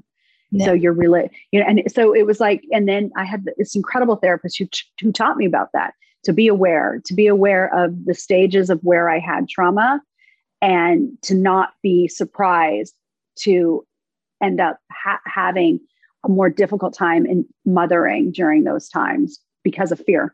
You know, I think therapy could be good for everybody, just even if you haven't had traumas, just to help you make sense of your life, because you're going to experience tough things. And then when you have kids in your responsibility, you're not just looking after, and screwing up isn't just you anymore, right? It's it's your family, and that that's kind of scary. It's so, a massive responsibility. It's a massive responsibility. one hundred percent. I'm I'm overwhelmed by it already on a daily basis, and my kids are still so young, right? It's just all the unknowns. They freak me out. And I always struggle with, like, what kind of parent I want to be. Like, I want to be cool in a sense, but I, I know I'm going to be strict in another sense. And what kind of parent are you? And was it the same kind that you kind of set out to be? Well, if I could be so bold to pat myself on the back, I, I would definitely say I'm that parent that you want to be. I was totally strict, but I was super cool. And the thing is, I was a raging nightmare a lot of the time, but I knew my weaknesses and I was humble. Like mm-hmm. I was always saying, I'm sorry, but I, I, I also was super real with them. Like I yeah. was vulnerable and yeah. I, you know, when, and I was, oh, I was age appropriate with them. I'd be like, I didn't say, you know, mommy blew it because daddy and mommy are having a hard time because daddy did this X, Y, and Z, you know, or mommy is too strict here because mommy was right. You know, like I, was, mm-hmm. I wasn't an idiot, but I, I was very, very conscientious of keeping them in the loop of why I lost my cool and mm-hmm. why I'd been, you know, quote unquote, unjust, or my expectations were unrealistic. I didn't just fly off the handle and leave it and just be like, oh, like, let's pretend that didn't happen. I yeah. owned it, and I would come clean and I would explain, because I wanted to also teach them that it's okay to fall down. It's okay to not be perfect. It's okay to, like, you know, make mistakes. And, but as long as you own it, as long as you say sorry and you make steps and strides to change. So I would say that my girls, I, I mean, I get, I get the greatest messages from them, you know, and like I said, they're, they're all adults, and, you know, we're each other's favorite people. And I, if my girls message me and say, hey, what are you doing? You want to go for dinner? And I had plans for you. I'm sorry, but our plans have just been canceled. I mean, like, I'm going to go with my kids. I, I, they're my favorite. They're my favorite people. And I'm proud to be able to say that. And it wasn't easy. Yeah. You know, I, I had to stand my ground a lot of times when it would have been easier to not, and to just mm-hmm. give in. But I think it was because we built a relationship that was based on, it was based on truth. You know, I was truthful yeah. for, with them. I was available to them, and I did my best to be humble with them when I lost my mind, which was often. Yeah, as it would be for anybody. But, you know, I, I think being humble is such an important trait to have as a parent. And it's funny, Shane and I, on our last podcast, were talking about the best qual, what we think are the most important qualities for a parent to have. I didn't say anything about being humble, but now I'm swayed. And I think that is so important, because we talk a lot about how important it is to support your kids in failure, because failure is the quickest way to be a success in anything. But it's like that as a parent too. Nobody is given a handbook. Nobody knows what the hell they're doing when they leave a hospital with a kid. And then it's like, the second you master the newborn phase, they're a toddler. The second you master the toddler phase, they're a kid, then they're a teenager, then they're making huge life decisions, and you're never actually prepared for it. And as a parent, you're going to stumble a lot, and you have to lead by example. Tell them when you're screwing up. Apologize. Say where you went wrong and how you want to fix it. And you have to show them that. And I think that's so crucial. Yeah. Well, I, I mean, it worked for us. We both, that was our mindset to do that. Mm-hmm. And I think, you know, I think it was, I think it was the right thing to do, because then you also teach them that it's okay to fail. It's okay to screw up, and it's okay to just, you know, and, and I once, someone once told me that saying sorry for something you did is just a lazy person's way of getting around of being an asshole. And I was like, no, I don't think so. I, I, I don't disagree think so with that statement completely. I, I think saying sorry lets that person know that you yeah. get that you've, you've assaulted them, either like emotionally mm-hmm. or verbally, and that you're, you're recognizing that you've caused somebody pain and upset, and you're, you're, you're making strides to not do it again. I, I don't think that you can say sorry too many times. I think, I think if you say sorry and you repeat, repeat, repeat, that that's, that's a yeah. you problem. But I think kids love to hear you say sorry, mm-hmm. you know, or kids love to have you go, hey, I'm looking back on what happened whatever days ago, or when I made this decision, and I want you to know, I don't feel that way anymore. And I'm sorry. I mean, and I'm not going to make that decision going forward. And we, another thing we did with our girls is, like, they would ask us for something, and we would have to have three good reasons to say no, because that's another thing as a parent, ah. you're exhausted, and it's just, no, no comes out easier. Yeah. And then what it did for our girls too, is it kind of, uh, it created this ability for them to present their case, you know, present an, right. arg- uh, uh, an argument as to Smart. Why they feel like they should be allowed to do something, or why they feel like they should have something. And it just created dialogue and conversation. Mm-hmm. And it was definitely not autocratic. It was, you know, we were, it was like we were our own little, um, you know, family business. there, was, there was actually no C E O. We were all C E Os of each other. You know what I mean? So, no, and it was good.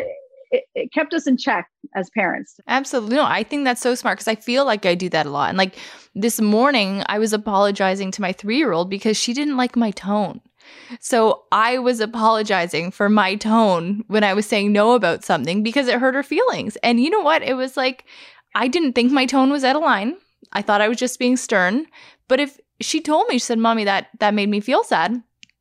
You, I don't want her to feel sad. And I don't want her to say something to me that's going to make me feel sad. That's when we apologize. Even if I stand by what I said, I'm going to apologize for how I said it. Exactly. And there's no shame in that. In fact, my twenty-four year old said something. I, uh, a couple weeks ago, I did this interview and it went, it was shitty and it went bad and I, it sucked. And the interviewer didn't know a thing about my book, hadn't done any re like, I'm like, why are you waste? Why, why are we doing this? So I got off and she goes, how was your interview? And I go, oh, it was terrible. It just sucked. And she goes, oh, okay. And then I said something to her and she was, she gave me a really short answer. And I go, what's with your attitude? Like, I'm trying to engage with you. She goes, oh, you mean like the way you just, I just try to engage with you and you completely shut me down by saying it's terrible. I was like, hmm, fair, fair. Yeah. I go, I just feel like you're on edge. She goes, I'm not on edge. You absolutely are on edge. And I was like, she's right. I, it's not her fault. That was a terrible interview. I should have, you know, not brought that out to her, but it's interesting. So when you have that dialogue with them from when they're little, mm-hmm. you have that relationship when they're grown, where yeah. you can talk honestly to each other and call each other to be respectful. And that was why that was our number one house rule, be respectful. I think that's huge. And so first of all, you know, I hope you don't get off of this call and you're like, oh, that was terrible. And secondly, you know, how, how don't we lose our cool? Like, do you have any just fast, practical advice for parents who might be finding themselves in this season of parenting right now and just say, do this, absolutely don't do this? Okay. Well, one hundred percent, if you are in a relationship with your parenting partner and you still live under one roof, have sex. Yes. It is a great stress reliever and it mm-hmm. reconnects you to your partner. And let's be honest, you made a human with this person. This is your greatest uh, ally in raising your kid. Mm-hmm. So being sexual with each other, being intimate with each other, being connected to each other, then you've got each other, you're, you're, you're, you're synergistic. You know what I mean? Like yeah, you're, you're, absolutely. you're, you're aligned and you're connected and you're, and that person's going to read your energy and be more supportive both ways. Mm-hmm. Husband, wife, wife, wife, husband, husband, whatever your family. If so, if, if you're still in an uh, intimate relationship with your parenting partner, mm-hmm. that I tell people it's it uh, for me and for Yannick, when we were up against it a lot, like, had no money, had no jobs, you know, our kids were going through, I found that a lot of times being sexual with each other is very grounding and soothing. Yeah. So I agree. That is mm-hmm. my first. If you're in a situation where you're now a solo parent, put yourself first, put yourself first. And I, and parents are always like, oh my God, my kid comes first. No, because if you do a good job, yeah. that kid's going to grow up and that kid's going to leave. And if you've neglected yourself, you're going to be, you're going to be completely empty when they leave because you'll have no friends, you'll have no passions, you'll have, you'll have nothing. They'll be mm-hmm. gone and you'll, you'll be, you'll slip into depression and you'll be lost. So I tell parents, do things for yourself first. Like get up. If, if you're not a morning person, find some time in the middle of the day, do your med- whatever feels good, meditation, yeah. spend time in nature, but you've got to do something that feeds your soul every single day that helps identify you as your own person, not just as a parent. So those are my two sort of number ones. Mm-hmm. So like Shane and I, we, we feel pretty strongly about putting your relationship with your partner, if you, you know, like your kid's parent, if you can, if you're with them first before the kids even. And that's something that we always try to strive to do because when we don't do that, that's when things get out of whack. That's when we lose our patience with each other, everything. And my parents did the same. And now I want to ask you, so I have walked in on or heard or whatever so many times, Chantal, like so many times. I thought I was ruined forever after the first time. After the second time, I'm like, well, I'm ruined forever now and forever in the afterlife. After the twentieth time, I was like, you know what? I respect this. They love each other. I'm like nineteen by this point. That's the kind of relationship I want to have with my partner. And now, like, it's total, like my, my, there was a, a situation, the most recent thing was maybe three years ago or four years ago, where I accidentally got sent into my group chat with my parents. They accidentally sent text messages to that chat instead of their private chat. And that was it, you know, I was taken aback. But by that point, it was just like almost laughable. Like I, I didn't care. I was just like, hey guys, watch who you're sending your messages to, and left it at that. But have you ever been walked in on, found out in any way? And how do you deal with that? Because as our kids are getting older, that's going to be, you know, when they're little, it's like, oh, honey, mommy and daddy were wrestling. He was helping me itch my back, like something. But when they get older, they get it. How do you deal with that? I have to say that our girls have only told us a handful of times in our thirty-three years of being together that they've heard. So that's good. I, I think we've, ha- we've had kids since we were nineteen. We've really mastered, I don't know if it's a good thing, but we've really mastered the art of satisfying very quiet sex. Now, when we go out on holiday, like when we're alone, we're like, oh my God, like we can, oh my God, we can actually have sex with each other. Like somebody's not underfoot and under roof. So I'd have to say they've only admitted that they've, but for sure they've read texts, either because I'll be driving or now, you know, with CarPlay, I have to say to Yannick, if we're in the middle of like a, a sexy text exchange, I have to say to him, I'm driving now and so-and-so's in the car with me. So he knows that that line of conversation's over, because I don't want to hit, hey Siri, what did Yannick say? And mm-hmm. He's like, oh my God. So yeah, I have to say, yeah, it happens, and it does happen. But you know what? I got exactly what you're saying. Our girls mm-hmm. share that sentiment. They, they, they're like, they love that he still grabs my yeah. ass. They love that they catch him fondling me, you know, or that they, that we still make out or we talk about, mm-hmm. I can't wait till we're alone. And like, it's been too long. Like they, they love that because like you say, yeah, it's normal and it's part yeah. of a healthy relationship and a healthy marriage. And it gives them something to aspire to and to understand that a long-term relationship, a healthy long-term relationship has those key elements. You mm-hmm. know what I mean? Like the, it, the love doesn't wane. What wanes is your commitment to the love. It's like you are in control of how healthy your marriage and mm-hmm. your, your relationship will be. You are totally in the driver's seat. And, and I have a, my, my life coach said to me, she worked with me first and then Yannick did, a, did a, worked with her as well. And we did her podcast and she said, and I can't remember who, who this was, but some great philosopher said, you can either invest in your marriage or you can invest in your divorce. which are which are you gonna which are you gonna choose? Like yeah. where are you gonna put your energy? Are you gonna put your energy into making your marriage great and awesome and good? Because you married the person for a reason. Yeah. I think there's very few people that are like, I married this person because they I don't really want to marry them, but I don't want to be married. But yeah. why not? You know, so I, I always say that like you've gotta you gotta find the elements and you've gotta find the energy to go back to re- recall why you love that person in the first place. Mm-hmm. Because love is a decision. You got to decide every day to love your partner. You got to decide every day to love your kids because you're going to want to strangle your kid more than you want to love them once they hit about fourteen. Same with your spouse. Oh my God. And same with your spouse. I'd say once kids enter the picture at all, you're going to like, we just, we, another person we just spoke to, Jancy Dunn, who wrote uh, How Not to Hate Your Husband After Kids. And wow, that's a great title. Right? and yeah. it, it's it's about that. And it's about choosing the path towards unity, towards love, towards understanding. Because any and here's the thing, like any time you go out and as a married person, maybe flirt with somebody else, send a coworker maybe, you know, a text that might cross a line or that you know isn't crossing a line, but it's leaning towards could be that. Interpreted. Yeah. yeah. It's You're making those decisions. You're making those choices.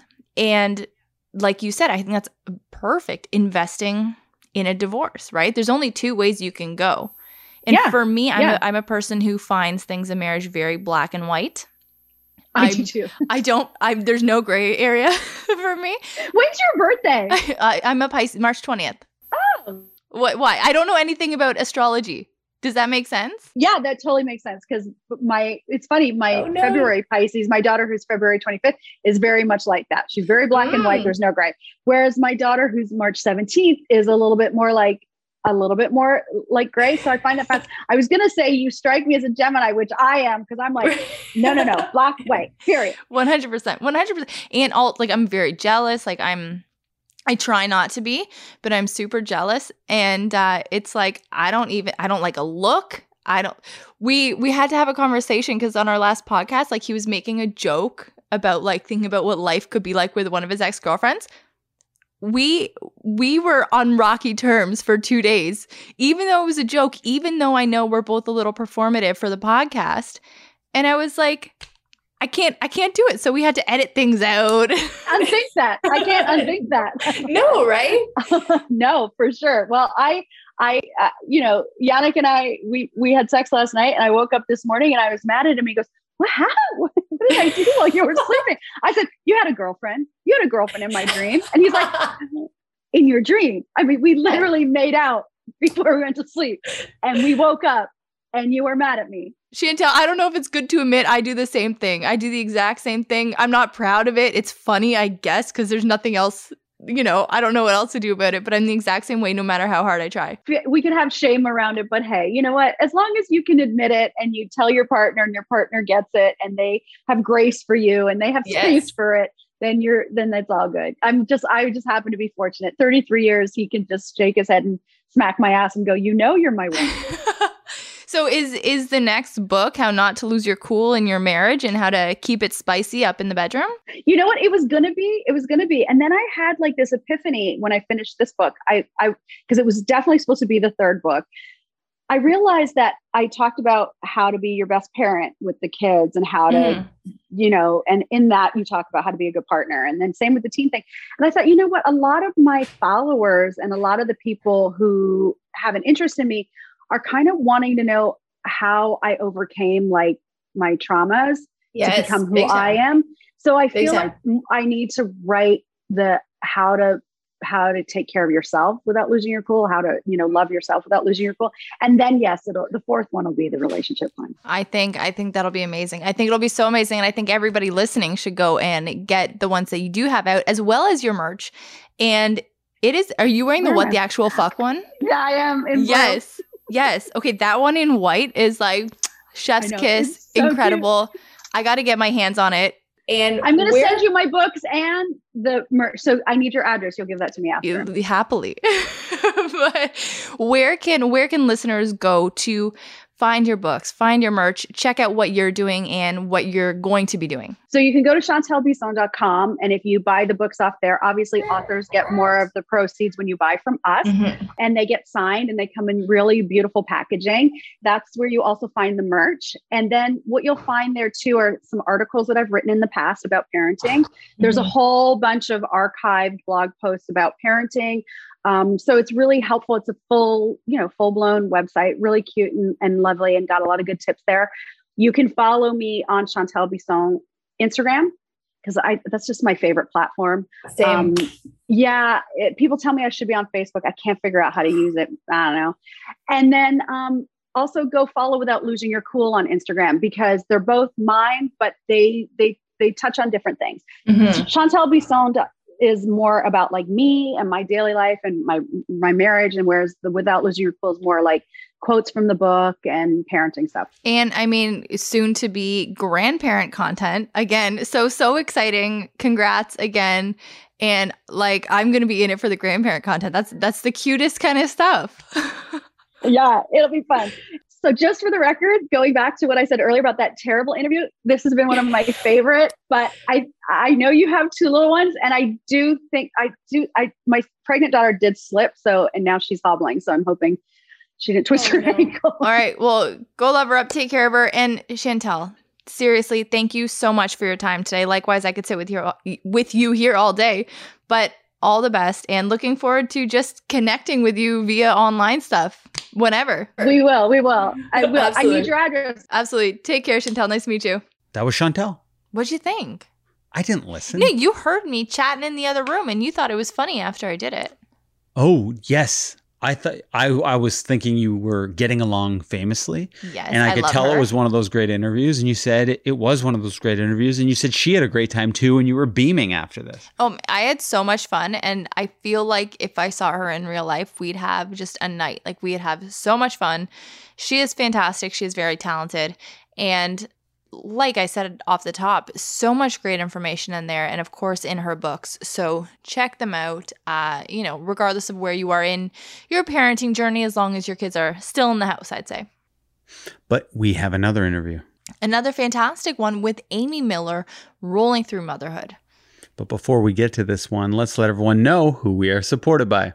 We are supported by My Breast Friend. My Breast Friend is the number one choice of nursing pillow for millions of parents around the world who nurse their babies. And it's a totally normal spelling of breast, totally right? Totally normal.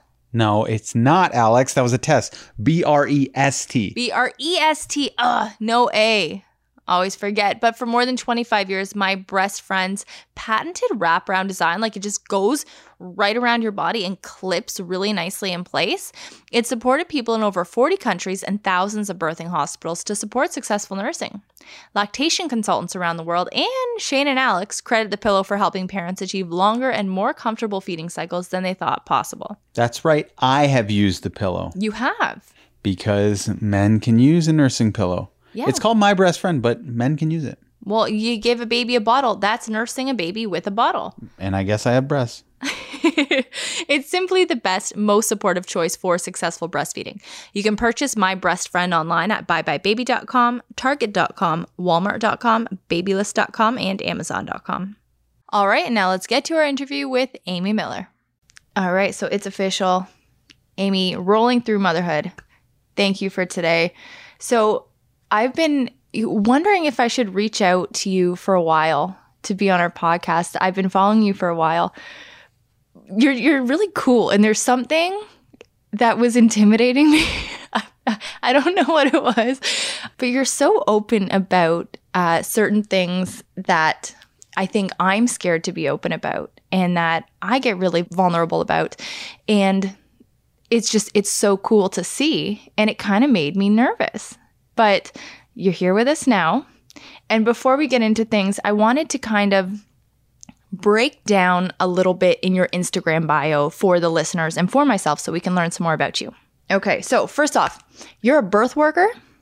What is that and what do you do? So my work honestly started with a lot of birth and postpartum work as a doula. Okay. And then it kind of grew into something bigger and different. And what that looks like for me is that I do full spectrum care. And so I meet people that are going through abortions, loss, pregnancy, birth, adoption, fertility. Yeah, people from all different walks of life. But I have centered my work around supporting people with disabilities and chronic illness. So that has been really amazing because the resources are so low. Right now, I'm also doing a lot of educating with uh, organizations and other birth workers to teach them about, you know, supporting clients with disabilities and chronic illness and how to be inclusive in their work and things like that. So yeah, it's grown a lot and it's, it's really amazing work. And how long have you been doing that? Close to four years now. That's awesome. Yeah. Good for you. Good for you. So how how old is your son? He is almost four himself. Okay. So yeah, I was going to ask yeah. what came first? Like, I guess your interest in motherhood, your son, or doing this work, working as a doula and a birth worker? I honestly didn't have a lot of experience with birth work, doula work, uh, anything like that through my pregnancy. But towards the end, it's something that I found out about. And I was like, that's just incredible. That's really just incredible. And, you know, my own experiences and, and seeing the gaps and needs of support, I was like, I have to do something about this. I have to, I have to get in there too and, mm-hmm. and make changes and impacts where I see that there's a need for it. Yeah. Well, you know, as a, I, I am not disabled, but I have chronic illness, which is, I know, totally different thing. But as a cis woman without disability, I know the importance of, you know, having support during those days because you are at your most vulnerable. You're going through things that you've never experienced. Your partner, if you have a male partner or just a partner who has not given birth, it's going to be very hard for them to understand. And, you know, that's not being an intersectional person. And now that's kind of the next thing I wanted to touch on. So if you could give us a background. So I know you are intersectional. You identify as queer and you are disabled. What is the what is, like, sorry, I'm trying to think of care in that. Like, do do doctors ask about that? Do you have to be, do you have to vocalize that? Do they treat you different? Yeah, absolutely. I guess it depends what kind of doctor I'm seeing and what it's for. But right off the bat, I have the partner that I have a child with is a cis male. And so there's an automatic assumption that I'm heterosexual and monogamous, and like that's just our family dynamic. And then also on the other hand, you have doctors that they don't understand disability. They've never seen somebody with a disability like what I have. And, you know, sometimes they've called in people to the room to like examine me for something that was unrelated to what I was there for. And so, yeah, I think that that's such a common experience throughout these communities, is that there's not enough education in in terms of medical support for people to to give us the supports that we need and the access to things that we need, because they have no idea what we need. Mm-hmm. Yep. And okay, so there's one thing you mentioned that I want to touch on, but I'm going to save that, that you are not monogamous. And I'm I'm very interested in that, in that family dynamic and how that works. I'm a very jealous person, Amy. I wouldn't be able to do it. But first, I, what is your diagnosis? Um, I have Marfan syndrome and Ehlers-Danlos syndrome. And those are two connective tissue disorders. So connective tissue affects so many different things in your body. It makes up basically you as a whole. And so there's this trickle of diagnoses that fall under those umbrellas, like right. gastroparesis and scoliosis and heart issues. So I'm impacted in a lot of different ways.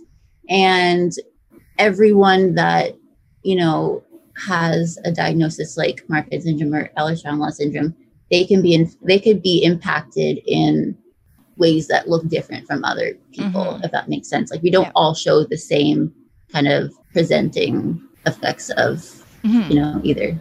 Absolutely. And then is it like specific symptom of Marfan, or I, I, I honestly cannot pronounce the These other E D S. Okay. E D S yeah. or something from that, that, you know, restricts you. I know you often use crutches, um, a wheelchair. So what is it that, you know, requires you to use supports? It changes day to day. I mean, I I was paralyzed from the neck down when I had uh, spinal surgery uh, when I was a child. And I've regained a lot of that, and I'm able to walk now. Um, but there was a point in my life where I peed through a catheter that I used every time I used the bathroom. And my family would, you know, they carried me around the house because I couldn't walk anywhere. So yeah, it's it's changed throughout my life in terms of why I need certain supports. And then there's days where it's related to my heart or related to being really dizzy or just fatigue. So it's it's so important to have, for me, to have multitudes of aids mm-hmm. so that depending on the day, I have the support that my body needs. Mm-hmm. So when you were getting a spinal surgery, like was that for scoliosis? And then how long were you paralyzed for? I honestly don't remember. I've had a few spinal surgeries, and I just remember being in the hospital for a long time and then living in a rehabilitation hospital like by myself wow. for a long time. Yeah. So you were young. And I was young. Yeah. I think I was still in an elementary school, or might have transitioned into middle school, but like somewhere around that age. And I don't even remember how long I was there for, but it was a while. Mm-hmm. And even now I still like, I can't move my feet. I can't like separate my toes, things like that. I don't have a lot of sensation from the waist down. And, you know, as I grow and my back changes, that can change. And it's just important to always, you know, be following up with your care team and and listening to your body, and like if you have changes, then getting it checked out, kind of thing. Absolutely. And you know, in regards to motherhood, so I remember the first time a doctor brought up having kids with me. I was, it was when I was diagnosed with lupus when I was twenty-three, and they said, you probably won't be able, like this was, this was just the first meeting I had in regards to lupus where they were just going to sit me down and tell me that I had lupus, that from all my tests that I had been doing for a year. Right. So I'm not expecting it to be heavier than them giving me a diagnosis, because that's heavy enough. So oh, they yeah. tell me I have lupus. So I'm like, okay, so I'm trying to, you know, gather that. I'd spent a year in and out of hospital. And then they began telling me what, you know, other things I should expect. And then she just looks at me and she goes, oh, and you probably can't have kids. And she just kind of threw it out. And it, it took me aback. I was shocked. And I, I immediately started crying. And I said, this is too much for me. I can't. And then I, I just walked out of the appointment. And I got a different doctor, one that was more gentle.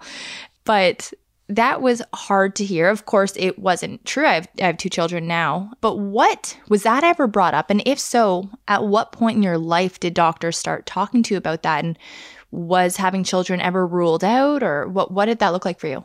Yeah, I mean, honestly, it was brought up from a young age. And it was always um, this thing of being told that I, I probably can't have kids or I shouldn't have kids. And then there's doctors that have really strong opinions on people with conditions like mine not having kids. And, you know, I, I've been told by a doctor that I should be sterilized. In in their perspective, is, is this like an ethical standpoint that they're taking? No, I'm, I know tons of people with Marfan syndrome and E D S that are parents that mm. have, you know, had pregnancies. There are situations where somebody, say, has like heavy heart impact to their, like what they're experiencing, and they, it's not really safe on their heart to carry a pregnancy or deliver a baby.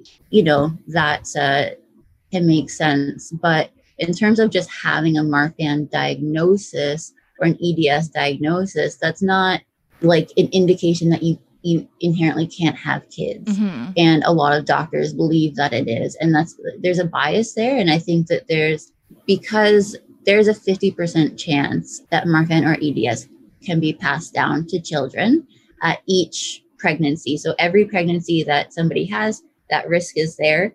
And some people think that that's not, you know, worth a risk. And I would never tell someone that their personal choice to, you know, not have kids because of that was mm-hmm. wrong, because it is, it's a personal choice. But I think that it's really unprofessional for doctors to bring a personal bias into a situation, because like, I'm not here for their opinion. Mm-hmm. I'm here to know, is it safe for me medically?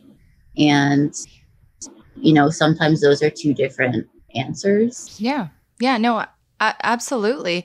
And I know that, you know, this does like this, the ethics of having children. I mean, this could, I've heard people on TikTok come at it from a environmentalist angle. I've heard people talk to me about it from a lupus angle, because there is a chance my daughters will have lupus. And uh, I actually have a friend who has a genetic disease. Uh, her father died from it. it. It is very scary. She doesn't know if she has the gene or not, and she doesn't want to know, because she will just possibly get it at some point. But she went through, they're very privileged, they're well off, but they went through I V F to ensure that the eggs chosen did not have that genetic illness, right? So was, like, is that an ethical conversation that comes up, or it, it doesn't, appro- like, I don't know how somebody would approach that or not approach that. Is, is there a thought about it? Yeah, that's something that we had to think about as well. That was something that was presented mm-hmm. to us. And, you know, some doctors think that that's a, a better route to take. My son has Marfan syndrome mm-hmm. as well. And my partner and I, in our families, we discussed, you know, that wouldn't like change how, like if we did that, we wouldn't have our son. It's a huge thing to think about. And it's, you have to think about the future and, and what that could look like. And for some families, that's, that doesn't feel like an option to them. Not, not an option, but that doesn't feel like if they can try and change what that looks like, that's important to them. And again, like I have had clients that have gone through similar things, and I, I don't put a personal bias on it. It, for me, it's a different thing. For somebody else, I would definitely support them through that. But there are people in the community that, you know, kind of view that a little bit like eugenics and have strong feelings about erasure of the disability community and what that looks like as well. So there are, you know, two really important conversations going on around that, of course. Yeah, of course. You, you know what? It's funny because I've gotten in those conversations in regards to things like Down syndrome, because I know in some countries they were experimenting with doing that. Um, and that is scary to me. Uh, one of my close friends has Down syndrome, my close friend's brother. I grew up with him. And that is scary because he is one of the sweetest people I've ever met in my entire life, uh, and just so full of energy and happiness and light. And to have his personality change, his soul change, would be a tragedy. But to be honest, and this is, you know, coming again from somebody who doesn't have experience with disability, I haven't thought about eugenics or erasure when considering other disabilities. So is that something that you feel personally strongly about? I believe that eugenics is something that happened in the disability community and still happens in the disability community. I support, I guess, both sides of it, but for the for the right reasons, like not just assuming that disability equals bad. Amy, you're you're a much more forgiving and patient person than I am. I, I can't always uh, hold my opinions to myself because sometimes it is hard for me to see the other side, especially if it's yeah. something that I am passionate about, feel is right, or feel is in. I don't know. It's hard. It, it is hard. And honestly, and having these conversations is tricky. And I stumble a lot when having these conversations because I'm learning how to go about them myself. So if I stumble here, call me out, please correct me. And I'm yeah. just, I am learning, and I do myself and my husband. We are trying to get better at approaching these conversations, especially raising our daughters. Like, we've spoken to people in wheelchairs, got embarrassed because we didn't know how to talk about that. And it, there's so many little things that we we want to just take any hesitation out of our minds with. But I want to get to motherhood for you. I want to hear about your birth story because that is going to look different than my own and than many people's. But did you always want to be a mom? Yeah. Yeah, I did. And, you know, now that I'm thinking about it, I think maybe the reason why I wanted to be a mom so bad is because I wanted people to like see that I was capable of like doing, like not always just be the one t- being taken care of. And yeah, I've, I, I've always wanted to be a mom. I've always loved being around children as something that, you know, through and through has just been a part of me kind of forever. And it's still, you know, I still have a hard time believing sometimes that, you know, I, I am here in this place that I have a child, and uh, it's a, it's a beautiful thing. So thankful always. I have that hard time as well. I still, yeah. I still have a hard time thinking about that sometimes. But so what did that look like for you? So you said you have very little sensation yeah. in your legs, right? So I think about pregnancy. I think about birth. I'm assuming you had a C-section, but I, I don't know. So what were, th- what were, okay. So what were those experiences like? Like how did pregnancy look different for you? Well, you know, I'll just say straight off the bat, I found out I was pregnant in a doctor's office with my friend. And I was just like, yeah, I'm really, really sick. I've been sick for a long time. I have gastroparesis. So like I throw up a lot.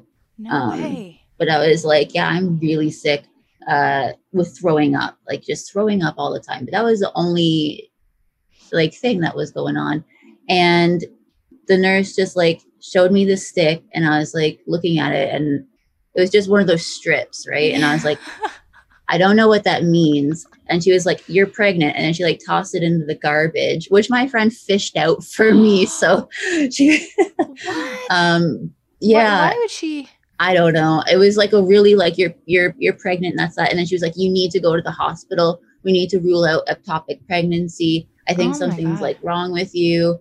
And it was really scary. So I told my partner by calling him, like crying and saying, I need to go to the hospital.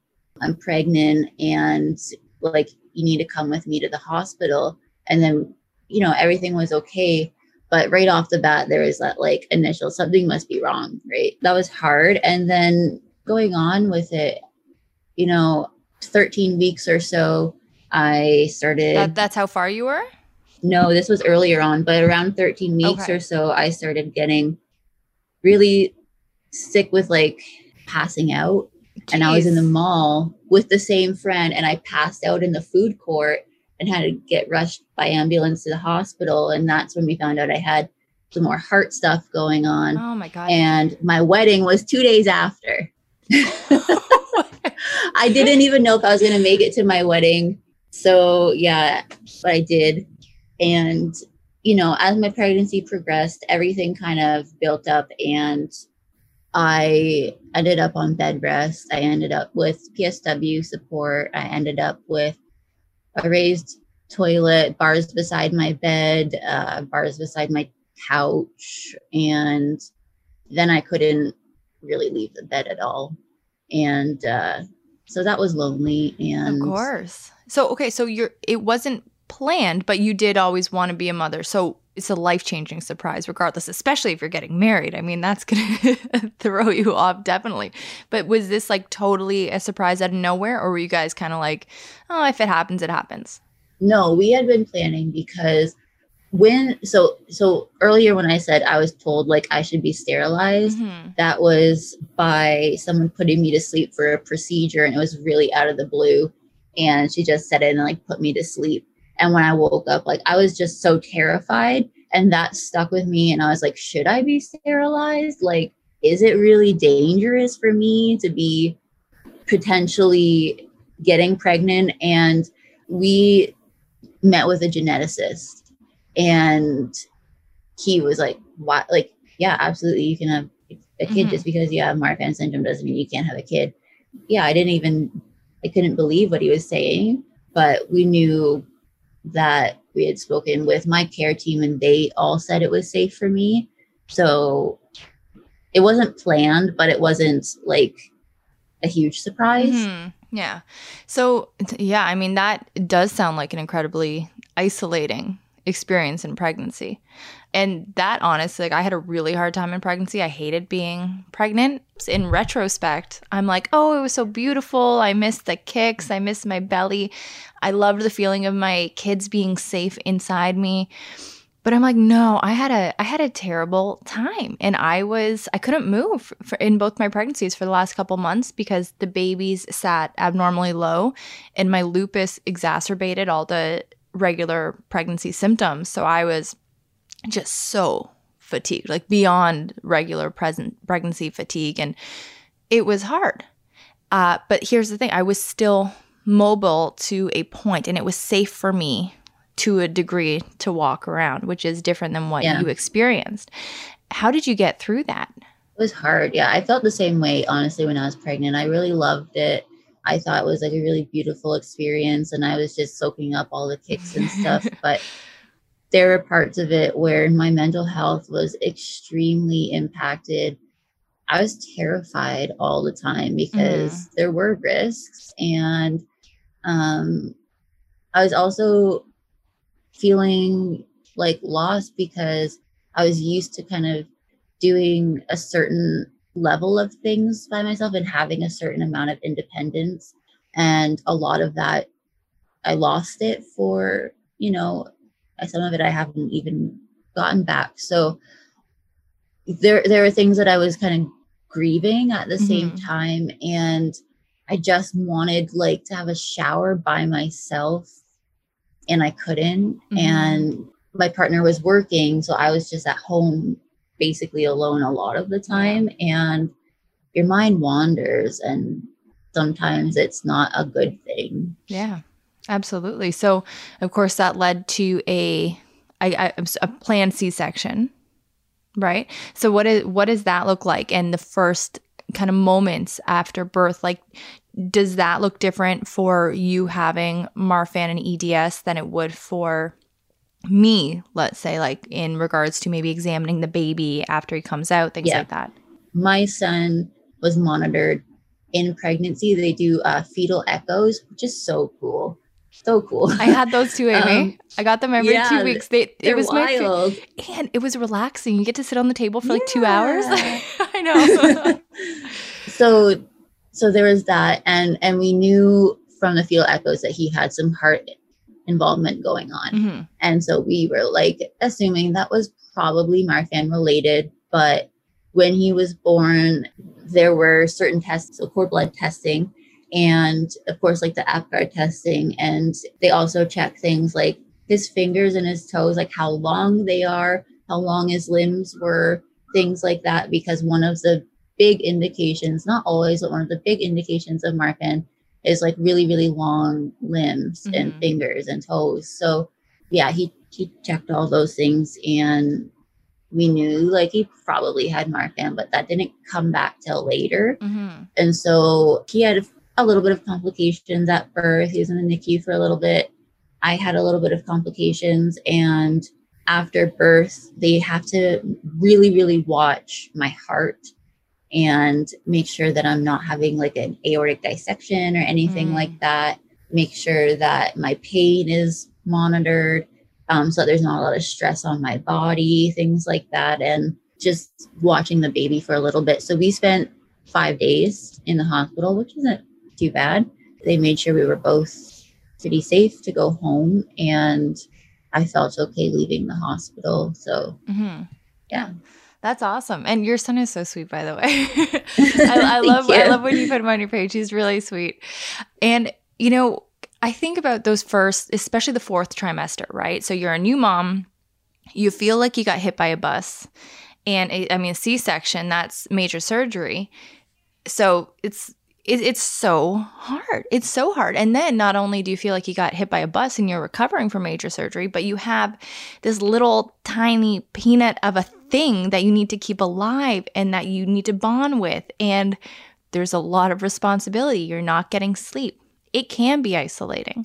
And in my first like postpartum period with my daughter, Lucy, like I really, I really tried after I could finally walk again. So like Two weeks later, I was feeling better to walk for more than like five minutes at a time because I had a really nasty episiotomy. And I started getting out. And then I found solace in going out almost every single day, almost every day. What did postpartum look like for you? And how did you, if you tried to integrate within a community, how how did you find a community, or did you not find one? I did find a community. I found several. So yeah, postpartum was really hard for me. I, I physically couldn't, like, ha- lifting him in general was hard, but in a car seat, like, forget about oh, it. Like, those things are heavy. So I always had to have someone with me every time that I leave the house. I pretty much uh, still do. I can't really do the car seats by myself, but I started going to a fourth trimester group, and nobody in that group uh, had a disability that you know, that they shared about anyway. Mm-hmm. And they were still so supportive. And my son got really sick a few, like following his birth, and he was hospitalized for a long time. And they were really, really, really, really supportive. But I also reached out online, and I found a disability parenting community. Mm-hmm. And that kind of changed my world, because I had never seen anyone that was going through the same things. And all of a sudden we could talk about, you know, how do you put on a baby carrier when you don't have like a lot of upper body strength? How do you, you know, get your baby around the house, things like that. And just like having those people hold space for you and like get it is mm-hmm.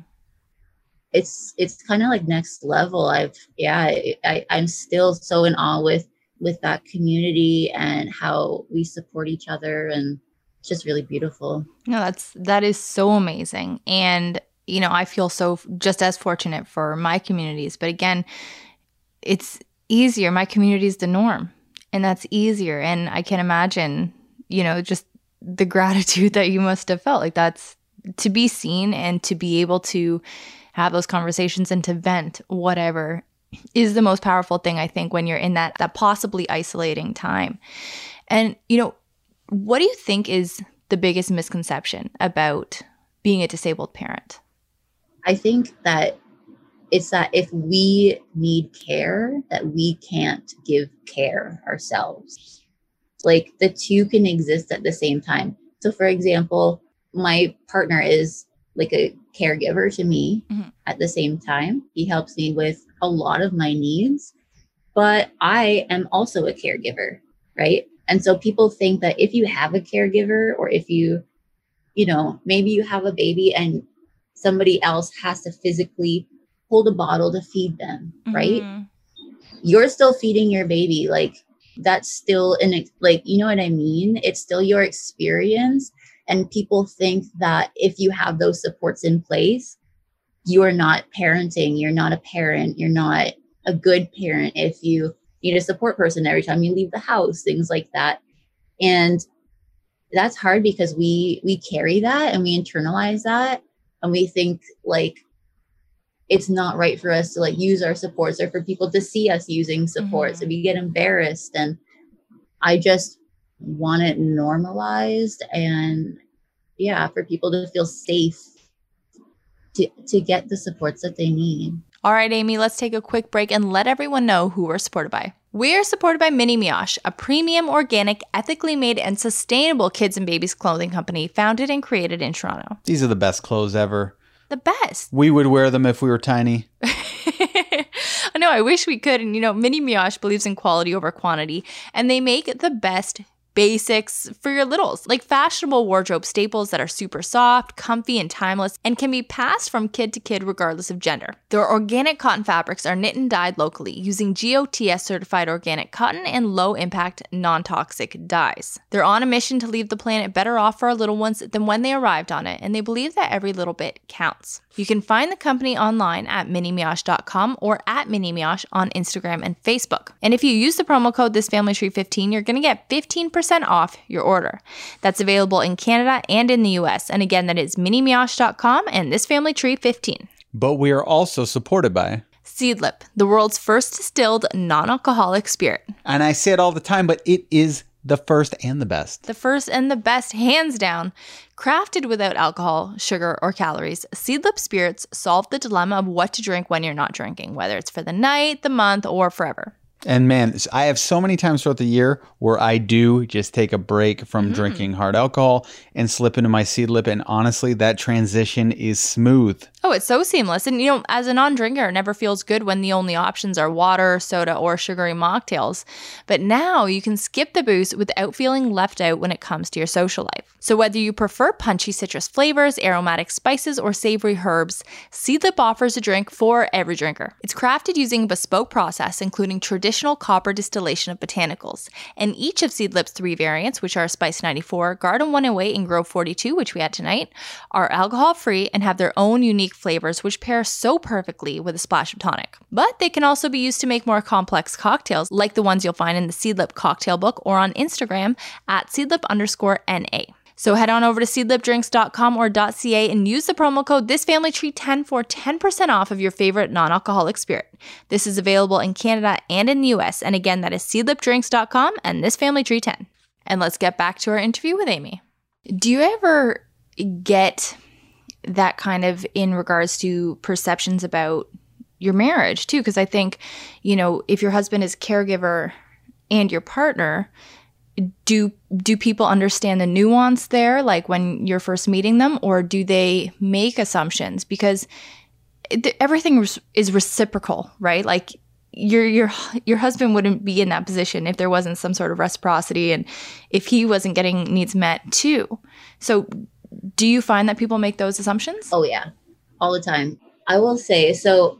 Sometimes people look at me and they don't think I'm disabled.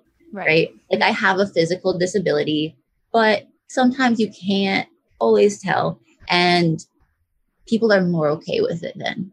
However, when we're out and I'm in my wheelchair or something, we'll be stopped by strangers on the street and they'll be like, I don't know how you do it. I could never, like, you know, and, and even people we know, we've had people tell us like, you're, all you do is like give and you don't get anything back. And like, they think that I don't contribute anything to the relationship because I have physical access needs, mm-hmm. which is not true. It's just like, maybe they're not seeing those things the same way and that's not their relationship. So like, I don't give a, you know what I mean? Of course. You, you can swear if you want on this podcast. We welcome the fuck word. Cool. Cool. Yeah. Yeah. I don't like, and, and, and yeah, it's easy to say that, but it's also easy to internalize those things mm-hmm. and being like, do I give anything to the relationship? Is my partner happy? And even if my partners are telling me I'm happy, it's sometimes it's hard for me to believe that when they're giving so much, you know, and it's like, yeah, love languages look different sometimes. And well, that's, and that's the thing. Like, I mean, I think anybody, if they really want to understand that, can sit back and even just look at their own relationship and look at their own love language. It's like my love language is so different from Shane's. We talk about this all the time in the podcast. Like I'm all about physical touch and words of affirmation. He's all about acts of service. Like nothing is sexier than if I can like tidy up our playroom and our living room, which is like if I turn the computer around, you would be aghast with how disorganized it is. So I'm clearly not meeting that. His love language at the moment. but, but it is so different. And and that's the thing. In the most, you know, uh, normalized relationship, if you want to think of what society thinks as normalized, the love languages are so different there. Never mind yeah. a more marginalized relationship or, you know, one that we have less education about or know less about. But like, Amy, you occupy such a unique space in the motherhood community. And I mean, on Instagram, like I'm one of two million white chicks, that cis white chicks in a straight sized body that's doing the motherhood thing, right? But you occupy an incredibly unique space. And for you, what is the importance of talking about your story? Yeah, honestly, it's a huge thing for me. And I, I spent so much of my life pretending that I wasn't disabled. And I would be going through these huge things or walking around with like a tube coming out of my nose or whatever, and just be like, it's fine. I'm fine. Like this is, you know, and not really talk about it. And so I felt so lonely. I felt so like, no one understands what I'm going through from the outside. And then no one can relate also because I don't know anybody who's the same as me. And so sharing my story has both normalized and educated on certain things that like aren't really out there, but also has given me huge amounts of connection myself. When I started my career in birth work, I was basically advised not to share my story. And that didn't work for me. I didn't connect to, to clients the same way. I wasn't doing this type of work that I'm like super passionate about.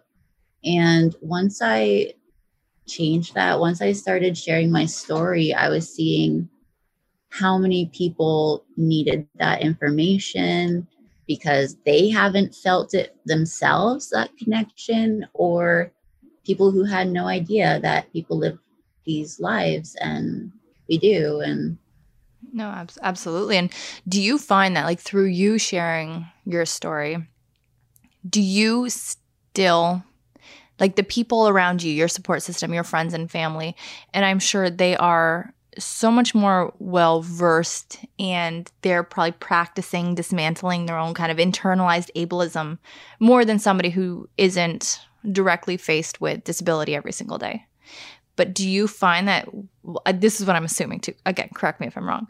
But do you find that through you being so open about it and talking about it so much that people around you in your direct – you know, your inner circle – are better at recognizing internalized ableism and better at making accommodations?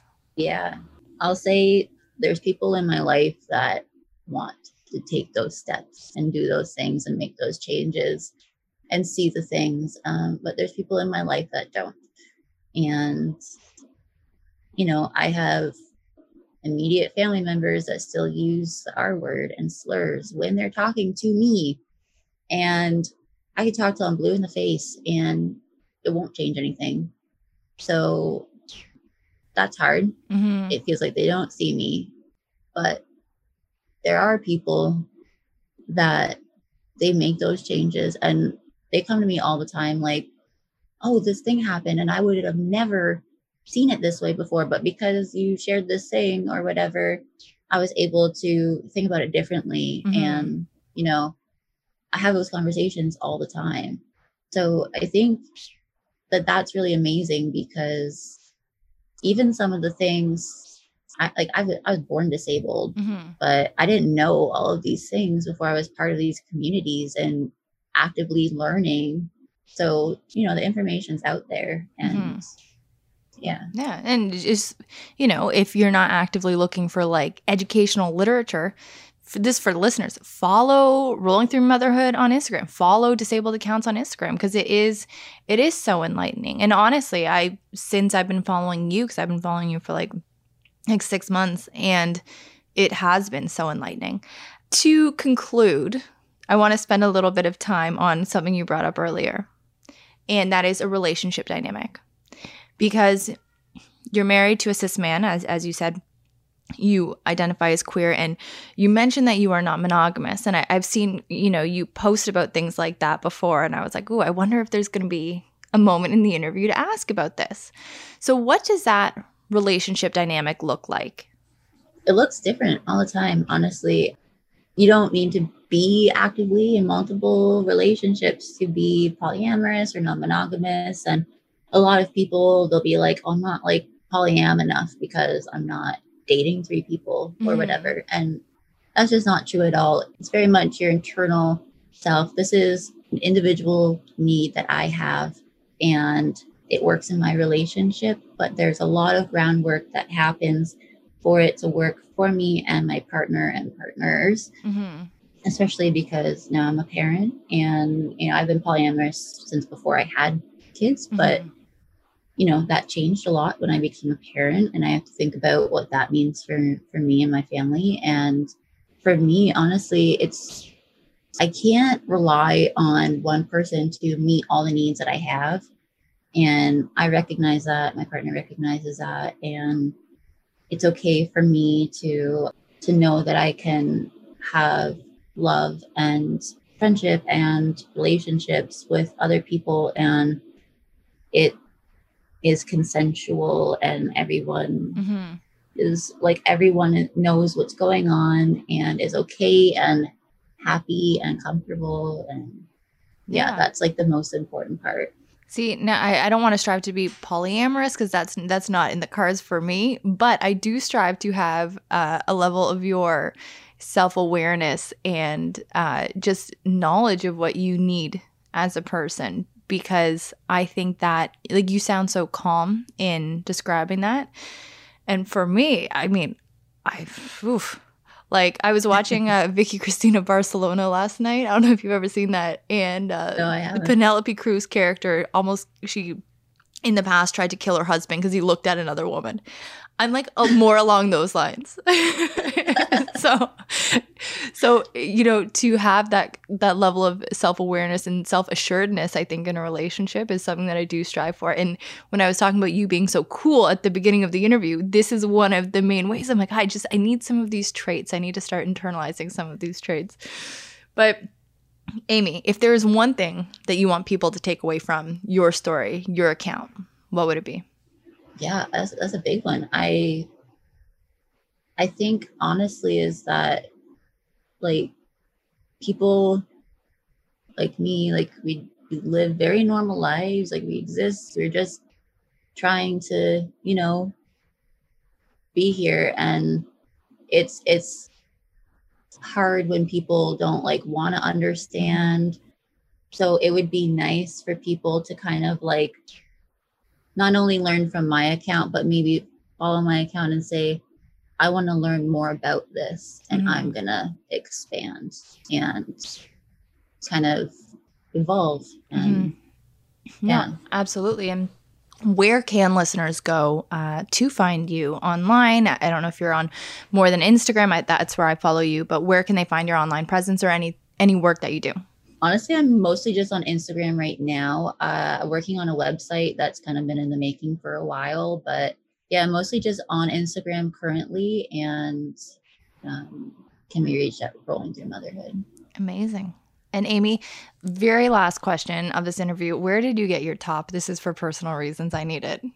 At a thrift store. Ah. Actually, no, you know what? I think it's from Zara. I think it's from Zara. So. You know, some of my favorite thrift finds are Zara thrift finds. And yeah. I like I like do a happy dance whenever I find something from, you know, just something like that at a, in a thrift. So that's I love it. It's I've very missed cool. Thrift stores big time.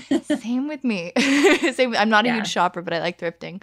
But Amy, truly, thank you so much for your time today. I really appreciate you being here, and I really appreciate you sharing so much of your story. Thank you so much for having me. I really appreciate it. It's been so cool to chat with you today. Oh, heck yeah. I like when my uh, Instagram people can, you know, we can kind of meet virtually, and it makes things a little bit more yeah. real. But again, thank you so much, and enjoy your weekend. And again, thank you for the time change. I really appreciate it. Yeah, no worries. Have fun. Enjoy Absolutely. Yourselves. Yeah. Well, take care.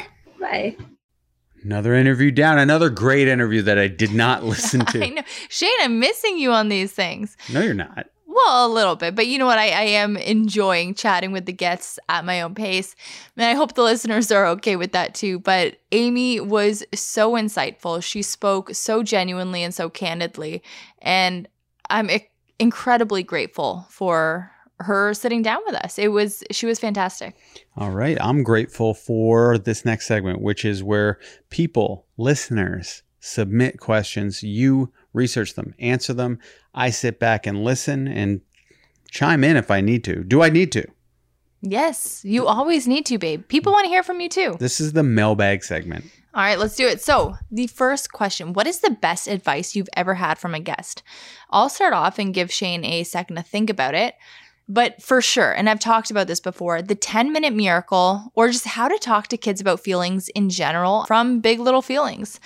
Kristen and Dina know their S, and they know how to, you know, help kids feel heard and seen, and help kind of start those foundations in your house. But the ten-minute miracle essentially is, if you have a kid who is acting out, like this was Lucy after we brought Betty home, and she was really acting out. But the ten-minute miracle is you do ten minutes with that child a day. Nobody else around, no other kids, not the other spouse. You do not have your phone on you. There are no distractions, and you are immersing yourself fully into really, you know, really fun play, doing whatever they want to do. And that can truly help behavior in that ten minutes. It's such a short time in your day, and it goes such a long way. Yeah, I feel like everything in the Big Little Feelings interview, I would just say that whole interview changed the way I parent mm-hmm. and everything, like bedtime routines, everything. And then Erin Trelor from Raw Beauty Talks, yes. talking to her affected me a lot in terms of beauty and having girls and how to talk about beauty in general. And do I call her pretty every time I, she puts on a dress? So I like to just say, Lucy looks nice. Mm-hmm. And to me, that is the perfect middle ground where I don't feel like I'm propping her up like she has to be some doll all the time. Yeah. And nice to me can mean many things, but I just don't feel great about using pretty all the time. I'm sure maybe I, it slips out of me once or twice a year, but it's not something I want to overly use. Yeah. No, that's that's an incredibly important interview. And again, like change the foundations of, I think, how we speak at home. Number two, phantom crying. What is it? And can dads hear it too? Shane, do you know what phantom crying is? I think when you're so used to hearing your kids crying that it it goes on even when, like you hear it even when they're not. Yes. So Megan Gray, who's a medical doctor and O B G Y N from Orlando Health Physician Associates, says that many moms report experiencing phantom cries. I hear them every single night when we're lying in bed, even if the kids aren't crying. And it most likely has to do with a highly stimulated maternal brain that's wired to, you know, being, a, being cued by babies' cries, leading to a heightened awareness to sound. So when I'm hearing phantom crying, it's usually I'm just hearing the hum of the monitors, but in my brain, it just turns into cries. And she also explained that anxiety and general worry play a role in this too. And you think about how overstimulated and overworked a lot of moms are if they're the primary caregiver. And that leads to this. Now, the second part of the question is, can dads hear it too? And people in other situations, not just dads, that are having to acutely respond to some kind of stimulus can experience the same thing, whether it is, you know, a doctor hearing phantom pagers or things like that. So dads, if they are the primary caregiver, if a grandparent is the primary caregiver, they will also likely hear these phantom cries. And if you're having trouble, whether you're a mom, a dad, a different kind of caregiver, if you're having trouble getting these to stop, you're hearing them all the time, that probably means that you have a large source of stress in your life or you're not getting enough sleep. So take care of yourself. Make sure you're okay. And then, you know, hopefully that will be able to ease up as well. So yeah, dads can hear it too. And phantom cries aren't just in your head. They're, they're like an actual thing. But yeah. Do you ever hear me crying in my pillow? Is it because I'm only going to be letting you get out once a week? No, sometimes you're quite uh, mean to me. Get out of here. You don't know it. You look like such a little kid right now. You're making a funny face. All right. Who did you go to for advice when you were growing up? So for me, it was different people. Like my parents, when it had to do with most things. My babcha, my dad's mom, when it had to do with, you know, guys, but it would be like for fake advice. I'd always go to her just to reassure me that I was making the right decisions and things like that. And then my friends when it came to social stuff for the most part. But, you know, my parents for any big decisions and then my friends for just the this innocuous stuff that seemed big at the time, like anything to do with other people. Mm-hmm. What about you? This is weird and kind of mind-blowing because I've never thought about it, but I never went to anyone for advice. What ever. do you mean? I never trusted anyone with advice. That's no, but Shane, like in conversation with your friends, you wouldn't be like, "Oh, what do you think about this girl? I think she likes me. I like her. Oh, what for, do you think I should do?" Oh, I was too scared to, to for girl advice. I just assumed they none liked me. I I was really good at giving advice, and a lot of people came to me for advice, and people would call me for hours to dole out advice. They still do.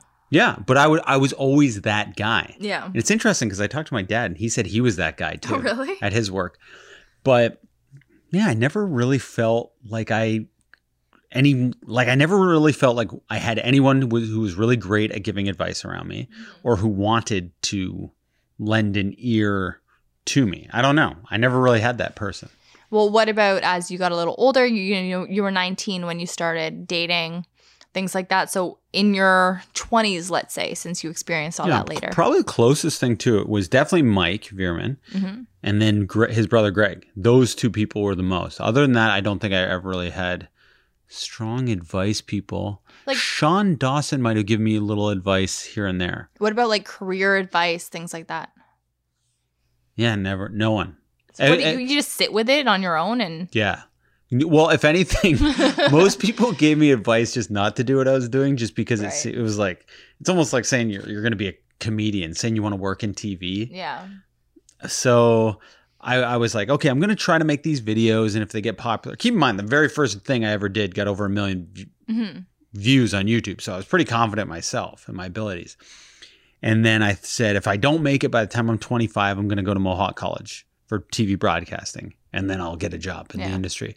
And then I didn't make it. When I turned twenty-five, I went to Mohawk College and then ended up working in T V. But that was my plan that I well, set that, for myself. I think when people give advice, they want to give safe advice because they don't want to be the reason that somebody screws up their life and, you know, ends up in the gutter.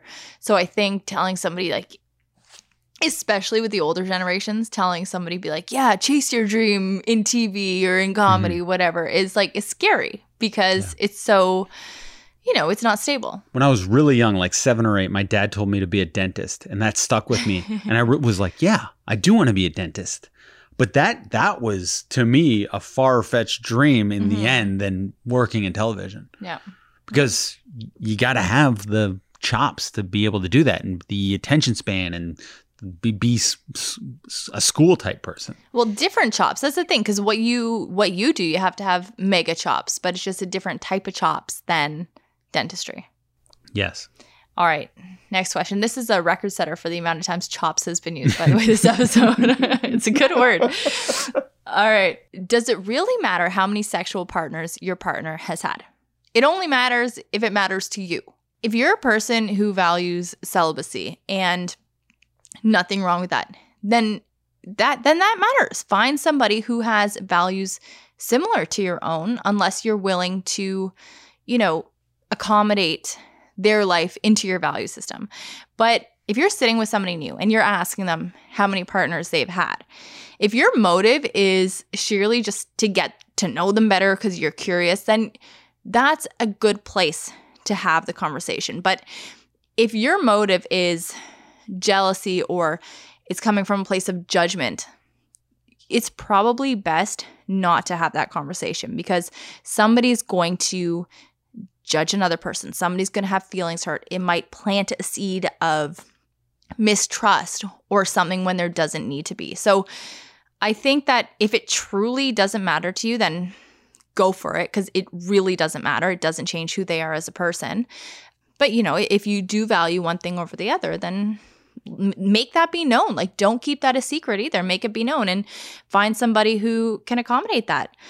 Uh, I did find a couple studies, or several studies though, uh, which were interesting, and it interviewed, they they all interviewed married couples and, you know, asked them about their relationship satisfaction, their marriage satisfaction.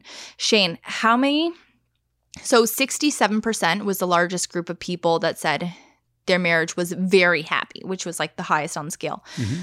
What group do you think it was? The amount of people with one sexual partner, more than one, or more than ten? Sorry, they're happy if they've had... So they interviewed all these different married couples who have, you know, maybe the one couple, the male and female, have had only one sexual partner each, and that's each other. Maybe the other couple have had between two and ten, and the other couple they've had over ten. Well, since most people have had between two and ten, I would say the two and ten category. They were the least happy. The amount of people saying that they were the happiest were the couples with only one sexual partner where they married each other. They, they were, were the most happy? They were the most happy in their marriages. The second most happy were the people that had had over ten partners. Ah, that's very interesting. And, and here's the thing. Like, the people between two and ten, they were, you know, at the bottom of the list here, but they were still up high. I think they were like clocking in at maybe, well, like sixty-two percent happiness or something yeah. like that. But well, I don't want to get too personal here, but am I your first?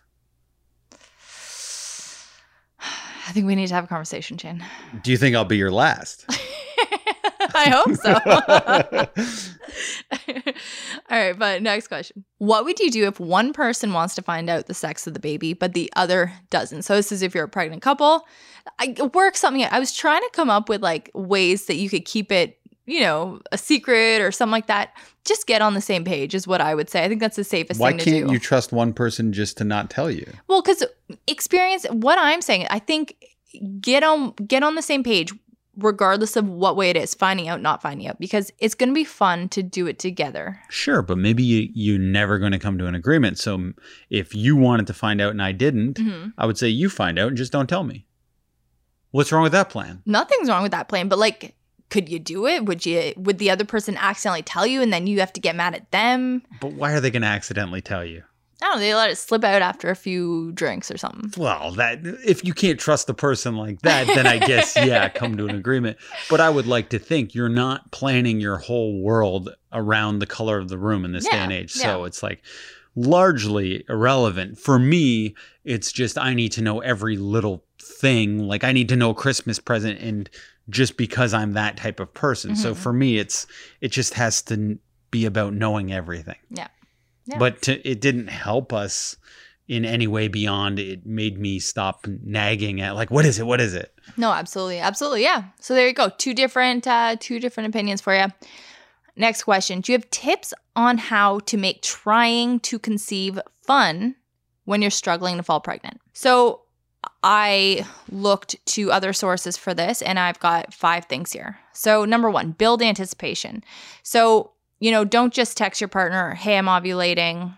And again, I'm not saying this from experience. I don't know if these things are great in practice, but this came from uh, several maternity articles. and from forums for women who are uh, struggling to conceive. But number one, build anticipation.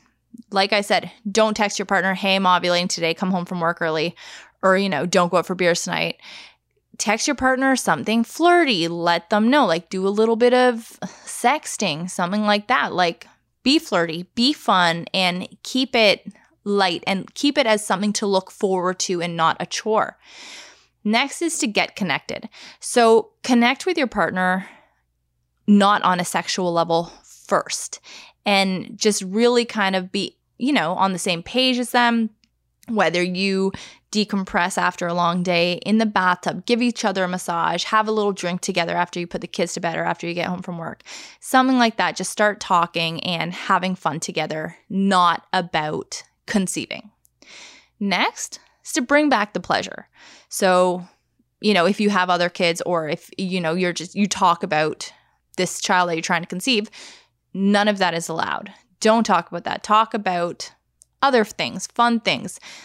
Give massages, foreplay, super important. Don't just get to business. You know what I mean? Like actually take in the sensations of being intimate, even if it's just conversation, and really relish that. You know what I mean? Number one, massage. If a massage doesn't work, just divorce the person, or like don't have a child with that person. A massage has to work.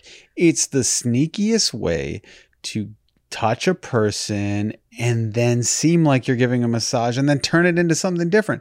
Honestly, though, if massage doesn't work, is that relationship worth being in? Well, maybe some couples aren't massagey couples, Shane. Then, like, if you don't like being touched in that way, what, well, maybe, I don't know. Here's the thing. Find, find, if massage is the answer for us, find your equivalent of massage, whatever that is. You know what I mean? And the last thing, and this could be the most important thing, is just to feather have- feather tickling? You got it. No, uh, have more sex. So like if ah. sex is viewed primarily as a baby making thing, and it's like you're only doing it when you're ovulating on those days, instead of a time to enjoy each other's company and connect and do all of those things, then it's just going to be another thing on your task list. Like it's going to feel like a chore. You're not going to look forward to it in the same way. It's going to be different. So like the longer the stretch in between sexual encounters, like if you're having sex only when you're ovulating or, you know, once every two weeks on a designated date night, then it's going to be more awkward for both people to start it up because you're going to feel nervous about getting rejected. You're going to feel bad if you get rejected because then you're like, oh, now I got to wait so long again. And then that might cause anger or resentment. So try to just do it more often. Make it something that you're both really comfortable talking about and doing. And then when you're doing it, when you're ovulating, it's just going to be, you know, a fun activity you like to do with your partner over something you have to do. Like bottom line, sex should be fun, right? And I know when you're bringing children in conception into that, it, it totally changes it. But again, this is advice I'm getting from people that deal with things like this. What do you think, Shane? Erotic films might work. Yeah. That's all. All right. Oh, oh, the last thing I had, I had one more thing. Sorry. Change locations, because even if it's scheduled, whether it's like a scheduled date night or if it is, you know, a scheduled ovulation time, like a, you know, natural. Yeah, do it in your parents' bedroom. That might be, so, well, it could be so taboo that it's just like. Well, what I was reading online was like, do it in your car. That would just be like so scary. At the drive-in. There you go. In a convertible. Pretend you're kids in the fifties. Yeah. But yeah, no, switch up the location, because even if it's scheduled, that can add an adrenaline rush. That'll add an element of spontaneity, and that will, you know, make it more fun. So there you go. Next question. I hope this isn't too personal, but what will the girls' journeys look like with lupus? Will they have it? So Betty's in the process of growing out of her postnatal lupus. Uh, Lucy has grown out of it. But the thing is, they, they're not sure. Like even doctors, rheumatologists who study autoimmune disease, they are unsure if it is genetic or not. And there's so much research to be done. Lupus and autoimmune diseases in general are incredibly underfunded in their research. In my mind, it's got to be genetic. I mean, my grandmother had it, my cousin has it, and it it just makes so much sense that it's genetic. So I don't know. We're we're expecting that they might at some point, and that we will deal with that. But ideally by that time, the medications and the research will be, you know, hopefully up to par, and they'll be okay. Like, and I feel fine. Like you've been fairly fine. Your journey was fine. Yeah. As a child, you had lots of seizures, but now yeah. you don't. Yeah, I don't. I just, I, I had a lot of seizures and then complicated migraines and then lupus. So it's kind of, my life has been like three medical segments, which again, like doctors don't think are related. But in my mind, I'm like, well, how can one person have, you know, all this medical stuff that's not related? It doesn't really make sense. But yeah, we'll find out. They they they may get it. I think they're at a higher risk of getting it than somebody who doesn't have lupus in the family. But yeah, we'll see. And I think they'll be fine. Next question. And final question. Do you believe your love is equal for kids, but not necessarily the same? Yes. What, for all kids or our no, kids? No, like when, when a person has more than one child, do you think that there's equal love there or not equal love? I think it is equal love, but not necessarily the same love. You might appreciate certain things about one kid, other th- things about your other kid, and have different love languages with them because they'll respond to your love in different ways as well. Yeah, I think at different times, it's you're going to feel like, oh, I'm really glad I have this precocious little girl. And then other times you're like, sheesh, I wish I didn't have this precocious. Like, I really appreciate Betty and her calmness right now. But I think overall in the span of a life that it all balances out. Yeah. And uh, yeah, definitely it's, I don't know if the love is different, but the feeling is different, right? Yeah, for, well, for each child. And if it was the same, it would be strange. Yeah, absolutely. No, absolutely.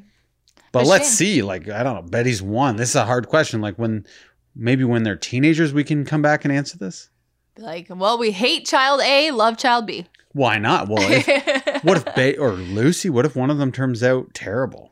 Well, I don't think that we'd stop loving them though. That's the thing. And I, I think it's just a different kind of love. What if they, they're after, like Chucky, what if they're after us? They want to hurt us. We still love someone who wants to hurt us? I think so, babe. Like I, violently hurt us. I don't think that I can, I think I'd be terrified of her, but that I'd still love her and try to like change her mm. back. Wow. I don't I, I don't think there's escaping it. What if she's normal in every other regard except when it comes to us? She just she wants us gone. And there's no like mental reason for it. It's not like, oh, she just has this illness. She just absolutely is after us. Fear will be there, but love will be there too. Yeah. Yeah. All right, babe, but that's it. That's all. Thank you for giving us the five-star rating. I mean, it really helped us out.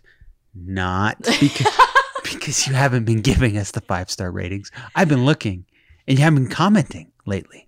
So if you could, we'd really appreciate it. But if not, hey, that's fine. Just listening to the episode is enough. Sure, Shane. But uh, yeah, I say give us the ratings, give us the things. We love you. We love each other. We love the podcast. Folks, have a lovely week. Thank you so much for listening to This, this Family, Family Tree, Tree Podcast, Podcast, episode ninety-three.